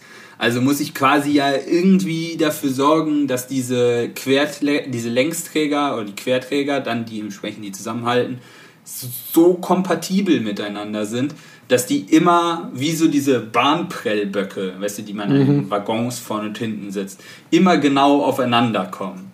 Das wäre so der perfekte äh, Vorteil. Aber gerade mit verschiedenen großen Fahrzeugen, wenn wir jetzt auf der einen Seite halt so ein SUV haben und auf der anderen so einen kleinen Sport-Roadster, schwierig. Schwierig. Ich nenne, lasse da Lastwagen jetzt mal bewusst aus, weil da hat man relativ gute Systeme entwickelt, nämlich den Unterfahrschutz. Das sind halt hinten an den Trailern diese langen Bügel, die nach unten gehen, die genau darauf aus, auf diese maximale mhm. Kompatibilität ausgelegt sind, damit da halt kein Auto drunter fährt und dann erst am Hinterachsdifferenzial quasi äh, zum Stehen kommen. Ähm, aber das ist doch gar nicht das Einzige, weil es gibt auch sogenannten die Massenkompatibilität. Weil wir haben ja schon verschieden schwere große Fahrzeuge. Auf der einen Seite den kleinen Smart, auf der anderen Seite den großen Hybrid-SUV. Und da ist ein großes Problem halt äh, bei dieser Massenkompatibilität, und ich fasse da gleich noch mit die Steifigkeitskompatibilität rein, weil das ungefähr in die gleiche Ecke mit reinschlägt. Äh, und zwar liegt das daran, wie wir momentan Crash-Tests machen. Und das ist hier der große Kritikpunkt halt. Die, die Crash-Tests, die wir momentan alle sind, sind Auto, also Fahrzeug X auf Geschwindigkeit, auf eine Geschwindigkeit beschleunigen und wogegen scheppern lassen. So, und wenn du jetzt halt so ein Fahrzeug testest, ist es natürlich so, dass ein schweres Fahrzeug, das mit der gleichen Geschwindigkeit gecrashed wird wie ein leichtes, leichtes Fahrzeug, wir erinnern uns zurück an das ich gesagt habe, kinetische Energie, Masse und Geschwindigkeit, Geschwindigkeit ist gleich, andere Masse. Demnach haben diese zwei Crash-Tests, die eigentlich identische Sachen testen sollen, bei zwei unterschiedlichen Fahrzeugen unterschiedliche Energien, die abgefragt werden. Und letztendlich führt mhm. das dazu, um quasi das gleiche Crash-Verhalten zu erhalten, dass das schwere Fahrzeug einen deutlich steiferen Vorderwagen haben muss als das leichte Fahrzeug, um halt logischerweise das gleiche Crash-Verhalten zu haben, weil die Energie bei dem großen Fahrzeug deutlich höher ist aufgrund der höheren Masse. Problematisch wird das Ganze dann halt erst, weil gegen eine, gegen eine Wand fahren ist ja dann, geht es nur um den Eigenschutz. Problematisch wird es dann bei einem bei einem Zusammenstoß von diesen zwei verschiedenen Fahrzeugklassen. Weil dann hast du keine Barriere mehr, gegen die du fährst, sondern gegen das andere Fahrzeug. Und dadurch, dass die alle im Einzeltest quasi ausgelegt worden sind und dann ineinander scheppern, hat das große Fahrzeug, was eigentlich viel mehr Platz hat, um Deformationsweg aufzubauen, weil es halt viel voluminöser ist als so ein kleines Fahrzeug, aber das aufgrund seiner Masse in diesem Crashtest deutlich steifer ausgelegt ist, bietet das deutlich weniger äh, Schutz halt für das kleine Fahrzeug, weil das kleine Fahrzeug logischerweise dann den kleine, die kleinere Steifigkeit hat, wird das mehr zusammengedrückt als das eigentlich größere Fahrzeug, was das deutlich mehr zulassen könnte, ohne dass die Insassen Schaden nehmen. So, und das ist ja dann, das ist ein bisschen off-putting dann, wenn du denkst, das ist dann, dann äh, zwingt der mhm. Gesetzgeber die Fahrzeughersteller in eine eigentlich falsche Richtung zu entwickeln, was das angeht. Weil letztendlich ist das dann ein standardisierter Test, der aber nicht keine Standards abprüft, sondern halt Fahrzeug individuell testet. Aufgrund ja, der gleichen stimmt. Geschwindigkeit. Was müsste man denn bei einem Crash-Test abfragen, damit das quasi für alle gleiche Wahrscheinlichkeiten oder gleiche Chancen bieten könnte? Was dann dazu führen würde, dass der Gro die Großen weniger steif sind und die Kleinen steifer und quasi der große Verkehrsunfallteilnehmer den Airbag für den Kleinen spielt. Verformbarkeit pro Energieeinheit? Fast. Also die Energie würde schon ausreichen. Weil wenn du die gleiche Energie setzt, dann kannst du halt, Warum weil die Masse ist ja bei jedem Fahrzeug festgeschrieben, dann kannst du einfach quasi, wenn du die Energie gleich hältst, variierst du die Geschwindigkeit so, dass die Energie, die jedes Fahrzeug mit in den Crash einbringt, die gleiche ist. Weil das führt dann natürlich dazu, dass die Geschwindigkeit bei einem schweren Fahrzeug kleiner ist als bei einem kleineren Fahrzeug.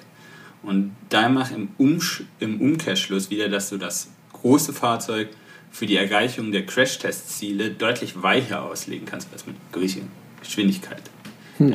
Somit Stimmt. kann das große Fahrzeug dann bei einem Aufprall als Airbag fungieren, ohne dass du das Risiko für die Fahrgäste in dem großen Fahrzeug erhöhst, weil das ja einfach viel mehr Weg hat, dass du das deformieren stimmt. kannst. Und das ergibt halt diesen subjektiven Eindruck, in, äh, wenn du wenn die Leute fragst, warum große Fahrzeuge sicherer sind, weil sie weniger beschädigt aussehen bei so äh, Crashs, weil sie halt steifer vorne gebaut sind. Hm. Aber was. Ja, okay.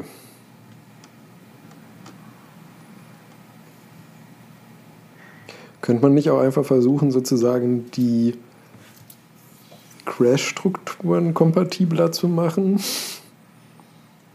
Ja, macht man ja damit. Also das sind ja, ich habe geometrische Kompatibilität. Da musst du zum einen sehen, dass die, die Längsträger und die Querträger aufeinander ja, sind, damit du halt nicht dieses Aufgabeln hast. Aber das löst ja noch nicht dann das Problem der Steifne, Steifigkeit und Masseninkompatibilität. Nee, das stimmt, das stimmt. Du musst ja auf beides eingehen. Also das eine bringt dir ohne das andere nichts. Wenn du natürlich die Steifigkeits- und Masseninkompatibilität löst, aber die Querträger und die Längsträger all over the places und du einfach quasi mhm. nur wie so zwei Gabelstapler ineinander fährst, bringt dir das auch relativ wenig. Das stimmt.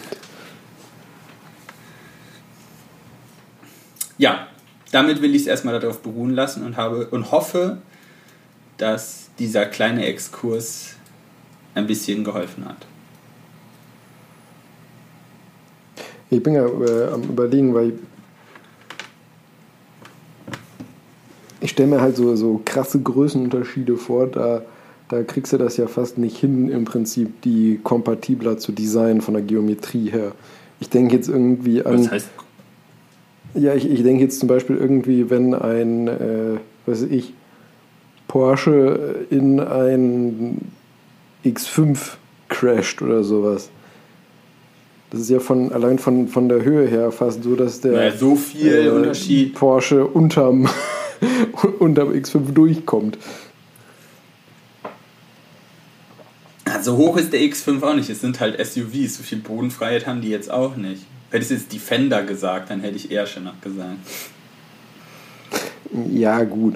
Nee, aber ja, trotzdem. Ich meine, der hat ja nicht die Bodenfreiheit. Es ist natürlich nicht uneingeschränkt das ist halt nicht uneingeschränkt möglich, aber man kann natürlich das dahingehend ein bisschen optimieren. Ja, das stimmt. dass halt Sportwagen nie ein besonders gutes Crash-Rating haben sollte, klar sein, weil das ihrer, ihrem Grundpurpose widerspricht.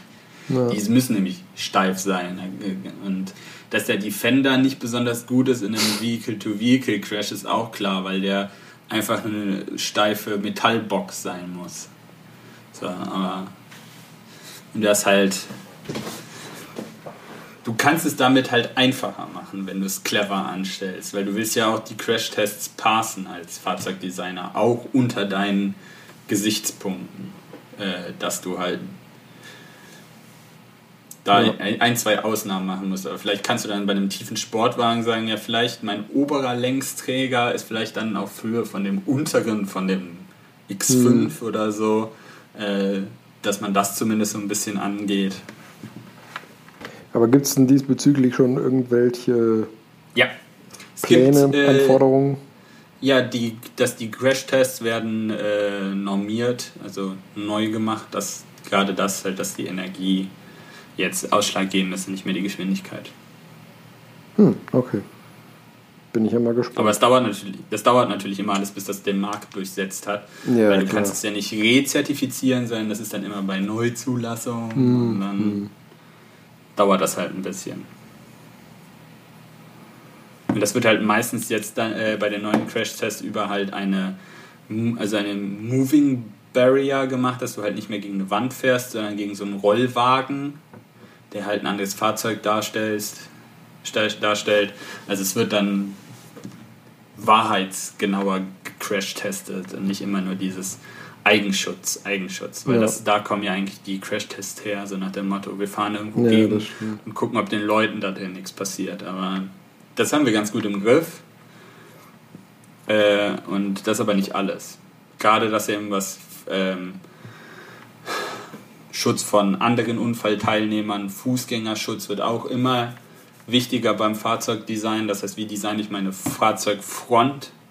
dass mhm. wenn ich irgendwie irgendein altes Öhmchen auf dem Zebrastreifen umniete, äh, dass ich der nicht die Beine absäge, sondern dass ich da möglichst äh, nett zu den. Passanten bin. Was heißt, ja, ich habe die vorher schon umgesägt. Also. Das stimmt. Da bin ich mal gespannt, äh, wie sich das durchsetzen wird. Hopp, hopp, hopp. Hopp, hopp, hopp. ja, dann äh, komme ich mal zu meinen äh, News for Nerds. Da habe ich wieder drei Sachen mitgebracht. Und zwar ähm, habe ich einmal einen nachtaktiven Krebs. Dann habe ich das zweite Thema äh, Bye Bye Muscle Man genannt. Und das letzte ist okay. mh, mm, lecker Sonne. Lecker Sonne. Du, du, musst dir das jetzt ein bisschen vorstellen, so wie Homer sagt: mmm, Donuts. Das, in meinem Kopf ging das schon. Okay, wunderbar. Also, und zwar haben ähm, Forscher festgestellt, dass ähm, Krebszellen, also in dem Fall besonders äh, äh, die, die Krebszellen von Brustkrebs, äh, nachtaktiv sind, sozusagen. Weil sie haben festgestellt, in, äh, also hatten von, von 30 äh, Brustkrebspatientinnen äh, Blut- und Gewebeproben entnommen zu verschiedenen Zeiten und haben festgestellt, dass die ähm, Krebszellen, äh, die, sage ich mal, nachts entnommen wurden, beziehungsweise zu späteren Uhrzeiten, dass die wesentlich höhere Teilungsraten gezeigt haben und auch in dem, sage ich mal, in der weiteren Anzucht in, äh, in entsprechenden äh, Medien wesentlich teilungsaktiver waren als die äh, Zellen, die eben tagsüber entnommen wurden. Und äh, da hat man dann eben auch festgestellt, dass diese, ähm, dass die Zellen äh, anscheinend eine gewisse Form von Rezeptoren für Melatonin haben, also unserem Schlafhormon. Hm. Und äh, da eben dann positiv darauf reagieren und besonders nachts aus irgendeinem Grund äh, wachsen und sich teilen. Und äh, ich wollte schon gerade fragen, äh, why is that? Das, wer, wer ist denn die? Ja, also ob das, also inwiefern das dem Krebs jetzt, sage ich mal, irgendwie ein, äh, keine Ahnung, Selektionsvorteil oder sonst irgendwie einen Vorteil bringt, ähm, ist für mich jetzt so nicht ersichtlich und war jetzt auch nicht Bestandteil der Studie. Aber ähm, man will jetzt eben gucken, inwiefern man eben bezüglich des äh, Prozederes für Biopsien oder sowas eben damit den, den Entnahmezeitpunkt für die Klassifizierung ähm, mit, mit einbringt, weil unter anderem halt äh, auch bei der Klassifizierung von, von Krebs äh, die Teilungsraten und generell die Zellmorphologie halt eine Rolle spielt. Und äh, demnach müsste dann eben ein Krebs, der später am Tag entnommen wurde, anders eventuell klassifiziert werden als einer, der frühmorgens entnommen wurde. Und da will man eben gucken, inwiefern das in Zukunft eben mit beachtet werden sollte und in die Beurteilung mit einfließt. Ähm, dann das zweite, bei, bei Muscle Man, das äh, bezieht sich äh, darauf, ähm, da sind wir im Prinzip wieder ein bisschen mit bei, bei deinem äh, Einführungsthema, wenn man also möchte, mit der Raumfahrt, weil es ist ja so, dass die Skelettmuskulatur in der Schwerelosigkeit abgebaut wird, aufgrund dessen, dass wir eben keine oder die Astronauten eben keine Erdanziehungskraft bzw. eine wesentlich geringere Erdanziehungskraft erfahren und äh, dadurch der Körper für äh, den Erhalt der Körperposition etc. wesentlich weniger Muskelarbeit leisten muss. Jetzt ist es ja auch so, dass diese Astronauten ja auch schon ähm, dort entsprechend Trainings machen mit Laufbändern und so äh, Ergometer und so weiter. Ähm, da hat sich mhm. aber gezeigt, dass diese Trainings im Vergleich zu den durchgeführten Trainings auf der Erde wesentlich weniger bringen um, bezüglich mhm. der, der Muskelaktivität. Wobei man ja eigentlich erstmal denken sollte, okay, für die Bewegung des Radfahrens bei gleichem Widerstand auf so einem Ergometer müsste ja eigentlich die Erdanziehungskraft bzw. die verringerte Erdanziehungskraft relativ egal sein, sage ich mal in Anführungszeichen, weil die Bewegung, die man beim Radfahren macht, ja relativ unbeeinflusst durch eine Erdanziehungskraft ist. Und da hat sich gezeigt, ähm, dass einfach durch die reduzierte Schwerkraft es auch so ist, dass nicht nur die Muskeln direkt ähm, abgebaut werden, weil sie weniger belastet werden, sondern dass tatsächlich auch die Nerven, die die Muskeln innervieren, abgebaut werden vom Körper. Was sich auch daran gezeigt hat, dass ähm, selbst äh, Astronauten, die ähm, einen, sage ich mal, geringeren Muskelschwund gezeigt hatten als irgendwie andere Astronauten, Probleme hatten mit der Muskelkoordination was da eben dafür spricht, dass dann eventuell zwar der Muskel besser erhalten wurde, aber die Ansteuerung des Muskels halt wieder zurück auf der Erde nicht mehr äh, suffizient funktioniert hat, sodass eben die Bewegungsabläufe so präzise vorgenommen werden konnten, wie es äh, vor dem Weltraumaufenthalt waren. Deswegen will man das jetzt eben entsprechend anpassen und äh, bei diesen Trainings, die die ähm, Astronauten im Weltall absolvieren müssen, nicht nur die reine Muskelaktivität, ähm, sage ich mal, beachtet, sondern dann zum Beispiel auch bei diesen Ergometern-Sachen, äh, zum Beispiel die Nerven für die entsprechenden Muskelgruppen von Wade und ähm, Oberschenkel nochmal zusätzlich durch externe Elektroden stimuliert um nicht nur den Muskel selbst zu trainieren, sondern eben auch die Nerven zu stimulieren und den Körper zu simulieren, äh, die Nerven brauchen wir auch noch, die nicht abbauen. Uiuiui. Ui, ui. Ja. Ach. Nicht gut. Das hört sich sehr kompliziert an. Ja, und äh, da sieht man mal auch wieder, dass äh, von wegen äh, Leben auf dem Mond oder so, das vielleicht doch gar nicht so einfach ist, wie man, vor, wie man sich das vorstellt. Wobei einfach ja Selbst wenn man diese kleinen selbst wenn man diese kleinen Probleme wie Sauerstoff und Wasser genau. löst. Genau, so ungefähr. Oh Gott. und ähm, die, die letzte, das letzte. Ich habe gedacht, man setzt sich da einfach aufs Ergometer und gut ist. Ne? Ja, dachte ich ehrlich gesagt auch immer. Ich meine, klar, dass das oh natürlich äh, ja, das nicht äh, alles ersetzen kann, aber trotzdem, dass da auch noch so die, die Nerven mit reinspielen, hätte ich auch nicht gedacht. Und ähm, das, das letzte, was ich jetzt noch äh, mitgebracht habe, was ich genannt habe, hm, lecker Sonne, ähm, da gab es eine Studie, mhm. beziehungsweise das Ganze ist aufgefallen, äh, weil in, jetzt muss ich gerade gucken, was war ich glaube ich mal, ich meine es war Großbritannien. Äh, nee, stimmt gar nicht, nicht Großbritannien, Großbritannien war in Tel Aviv, Universität Tel Aviv. Ähm, die haben eine große ähm, Studie gemacht äh, zur Ernährungserhebung von insgesamt äh, 3000 Teilnehmern, die über mehrere Jahre regelmäßig äh, Blut- und Urinproben abgeben mussten und umfangreiche äh, Fragebögen bezüglich ihres äh, Lebensverhaltens und Essverhaltens eben ausfüllen mussten.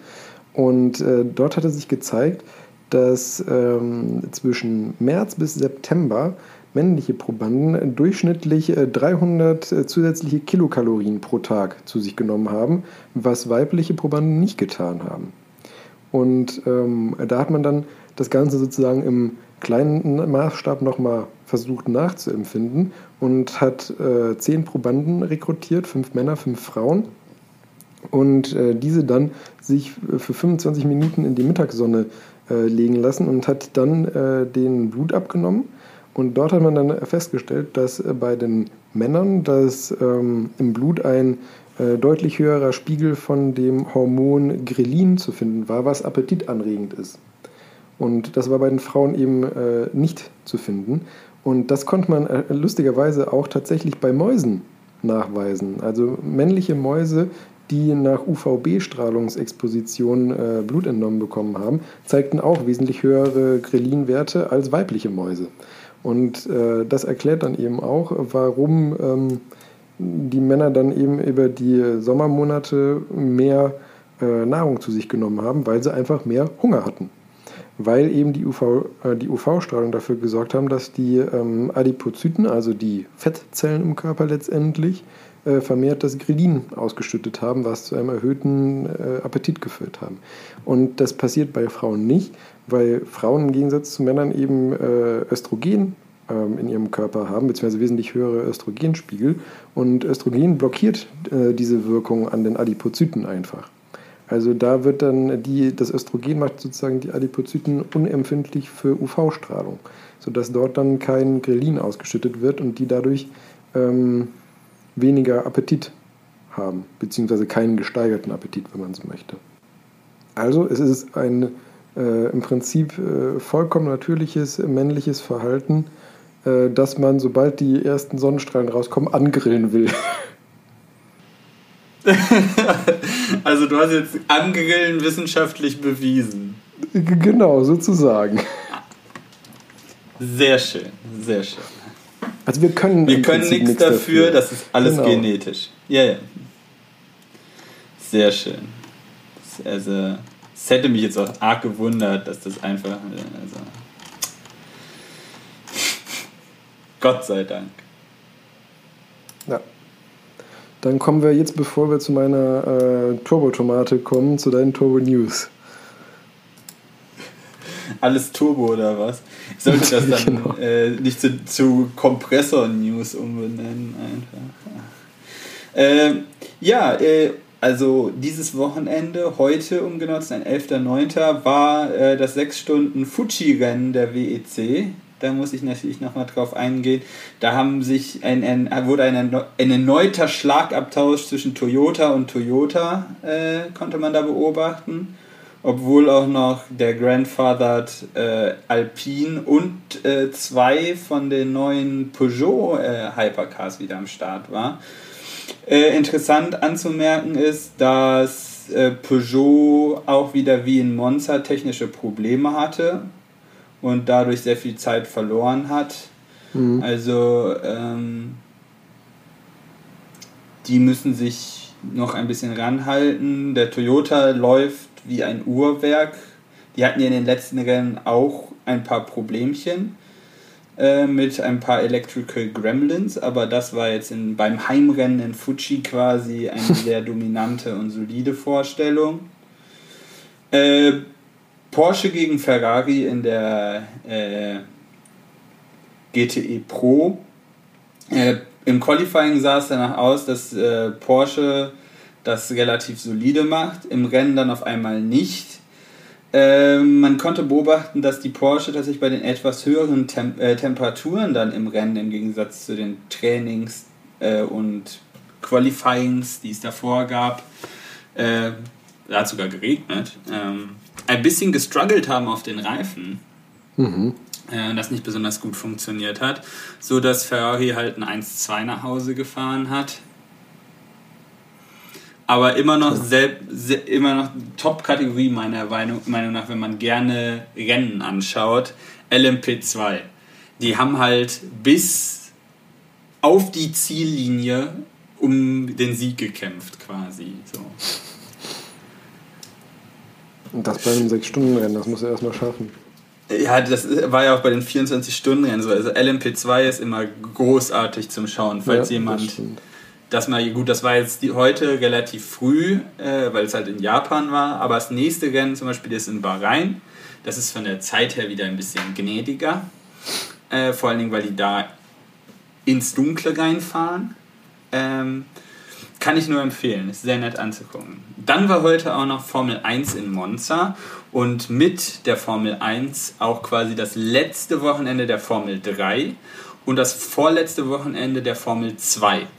Und in beiden Subserien wurde schon der Meister gekrönt quasi, jetzt allerdings bei der Formel 3 erst quasi im letzten Rennen und das letzte Rennen ist unter, also nach Rennabbruch, also mit roter Flagge und dann nicht mehr wieder aufgenommen, zu Ende gegangen. Und dann hat der äh, Meisterschaftsführende auch noch eine Strafe bekommen, sodass da ein bisschen gerechnet wurde, bis das klar war.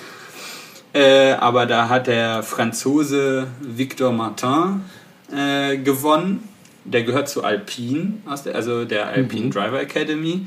Und da ist er momentan auch noch ein Cockpit frei für nächstes Jahr. Also hat er sich da auf jeden Fall empfohlen. Mhm. Allerdings ist da, steht da momentan auch Jack Doohan aus der Formel 2 sehr hoch im Kurs, weil der in den letzten Rennen äh, sehr von sich reden gemacht hat. Für den lief es allerdings nicht so gut dieses Wochenende. Äh, und äh, Vict, äh, wie, nicht sage ich, Felipe Dragovic, äh, der Brasilianer, äh, ist F2-Meister geworden, obwohl noch ein Wochenende mit zwei Rennen in Abu Dhabi gegen Ende der Formel 1-Saison äh, ansteht. Aber der hat einfach so viel Vorsprung, mhm. äh, dass das jetzt schon in trockenen Tüchern ist. Ist auch immer klingt aber jetzt nicht nach dem typisch brasilianischen Nachnamen. Der Mann heißt halt so. Ja. Äh, ulkig ist halt immer wieder dieses F2 und F3, das ist halt ich vergleiche das immer mit Gladiatoren kämpfen. Das mhm. ist halt, du schmeißt halt 20 bis 30 junge Rennfahrer in einen Ring und sagst, kämpft bis zum Tod. Oh, das ist bad, word, bad wording, I know, I know, I know. Aber es ist tatsächlich sehr scrappy. Hin und wieder. Die, die bräuchten eigentlich eher was, Autoscooter. Ja, und damit geht heute dann in der Formel 1 der Tripleheader zu Ende, weil da hatten wir jetzt direkt nach, den Sommer, nach der Sommerpause äh, Belgien, Holland, also Niederlande und jetzt Italien direkt ein Wochenende nach dem anderen hintereinander. Stimmt, ja. Für Ferrari war das heute 75 Jahre Ferrari-Feier. Und nachdem die gestern die Pole Position geholt haben, äh, hatte die man gedacht, dass heute tatsächlich was zu holen war. War aber nicht. Herr Verstappen ist leider in diesem Red Bull einfach zu schnell. Da können Sie sich auf den Kopf stellen mit den Ohren, mit den Ohren wackeln.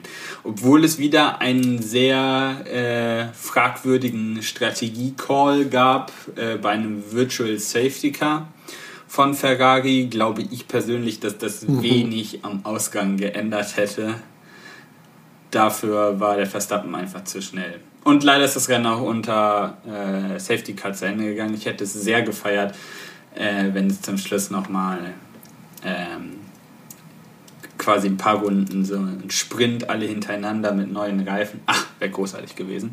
Aber da kann man natürlich auch wieder diskutieren, wäre es gerechtfertigt, aufgrund der Spannung da eine rote Flagge zu schmeißen und dann alle nochmal loszuschicken. Meines Erachtens, ich finde dieses Safety Car grundsätzlich ein bisschen fragwürdig, wenn es darum geht, die halt Runden unter Runden hintereinander hergurken zu lassen. Also für, für mich ist Safety Car immer sowas, alle einfangen, in die Box fahren, da sind alle in Sicherheit, dann fahren wir wieder alle geordnet Haus hinter dem Safety Car und dann starten wir den ganzen Schmuh wieder. Aber dieses, und solange wie das gedauert hat gegen Ende, das waren 10% der Renndistanz hinterm Safety Car über ja. das ganze Rennen. Ich muss sowieso sagen, auch nur so, ich finde, ja, ja, ich finde sowieso, dass hier irgendwie ein bisschen ich meine, klar, der, also jetzt bei dem Rennen war das wirklich eine doofe Stelle, äh, wo er da stand, aber ich finde, die gehen sowieso in den letzten Rennen ein bisschen sehr lasch mit dem Safety Car um. Wir sehen das auch, wir sehen das auch in so ähm, Serien wie der WEC, die haben das da auch einigermaßen, also meines Erachtens ein bisschen besser umgesetzt. Da gibt es halt Safety Cars zwar, aber viel sicher, viel, viel öfter wird da die sogenannte Code 60 oder Code 80, je nachdem, also du nimmst eine Geschwindigkeit mhm. und das ist wie das Virtual Safety Car in der Formel 1. Und für mich macht das Sinn, wenn es so kurz, wenn du siehst, so ja, da bleibt einer stehen, aber den kannst du innerhalb von zwei Sekunden hinter die Leitplanke schicken und dann weiter. Und dann machst du ja, nur fürs genau. Aufräumen, für Sicherheit Virtual Safety Car und dann geht es sofort wieder weiter. Aber sobald du weißt, dass es länger dauert, weil du eine Barriere reparieren musst und es länger dauert, da ein Auto hinzuschicken, das verunfallte Auto wegzuräumen, dann weiß ich nicht, warum es dann Sinn macht, dann erst alle, dann hast du dieses Boxenstopp-Chaos, dann musst du den Leader einfangen, dann musst du das alles wieder sortieren. Mach doch einfach Pause, Pause, Pause, Pause, alle halten wieder an, dann räumst du aus, bis alle, dann alles sicher, alles wieder gut, alles wieder cool. Dann brauchst du dich auch beim Reparieren und beim Wegschleppen von den verunfallten Fahrzeugen auch nicht so hektisch aufregen. Also alles in Ruhe, bis alles wieder sicher und cool ist, und dann fängst du wieder an. Meine Meinung. Soweit die Turbo News gebe dir in allen Punkten recht. Sehr schön.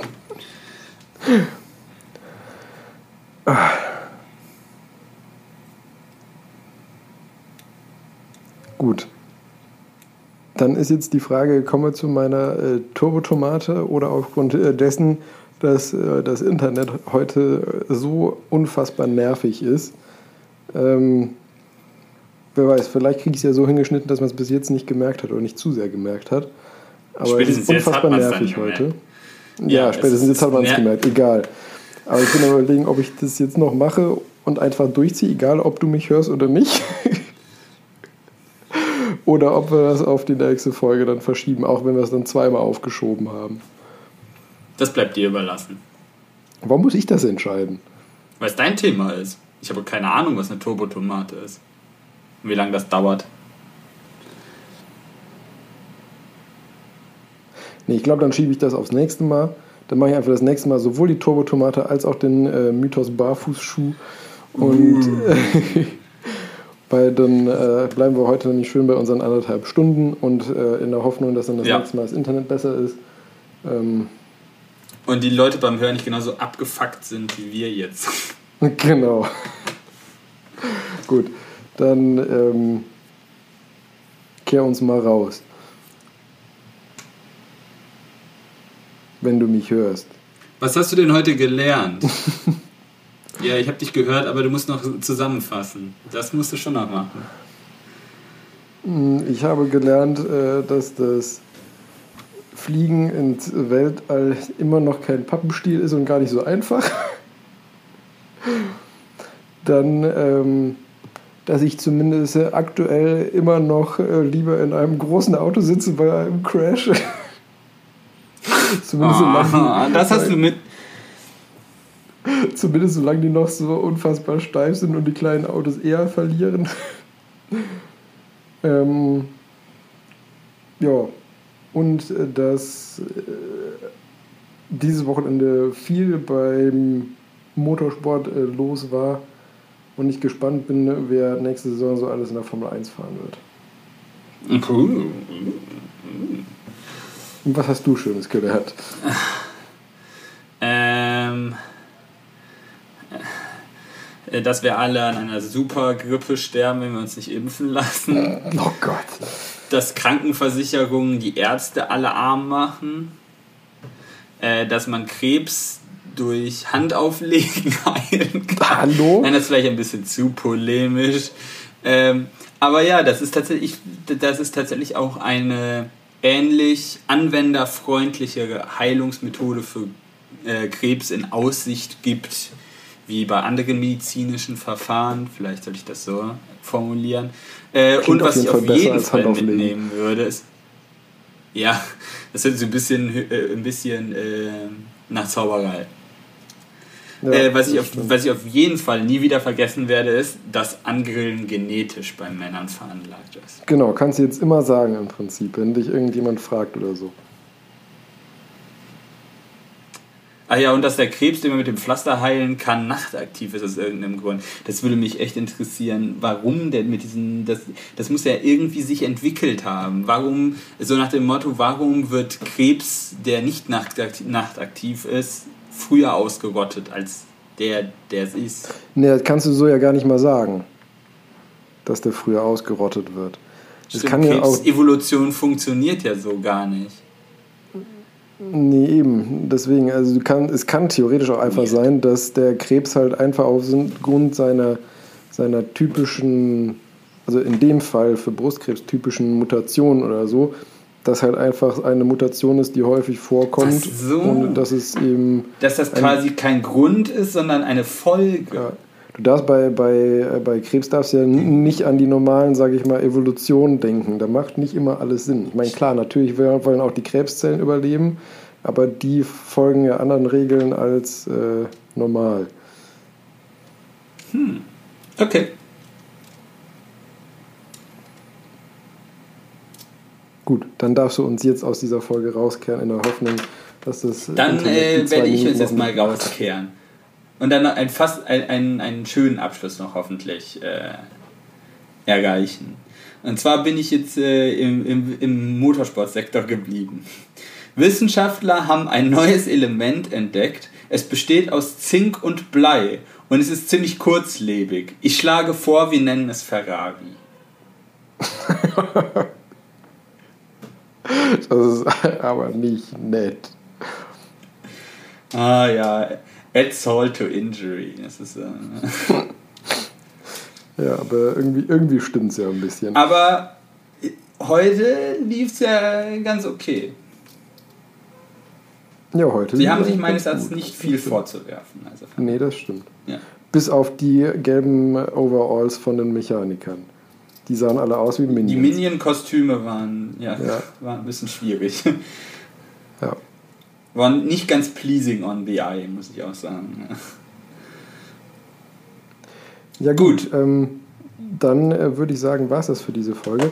Ich bin gespannt, wann wir das nächste Mal aufnehmen, weil ich kann jetzt schon sagen, dass wahrscheinlich vor meinem Umzug Mitte Oktober schwierig wird, weil ich da an Wochenenden jetzt immer verplant bin eigentlich. Ähm, und dann ziehst du ja Anfang Wir machen uns davon hin. abhängig, wann du funktionierendes also könnte, Internet. Vielleicht schaffen wir es nochmal vor unserem zweijährigen Jubiläum. Wir, wir machen es davon abhängig, wann du funktionierendes Internet zur Verfügung hast. Wow, ja. Ich bin maximal genervt. Ich wünsche dir noch einen schönen Abend. Mach es gut. Bis zum nächsten Mal. Tschüss. Ciao.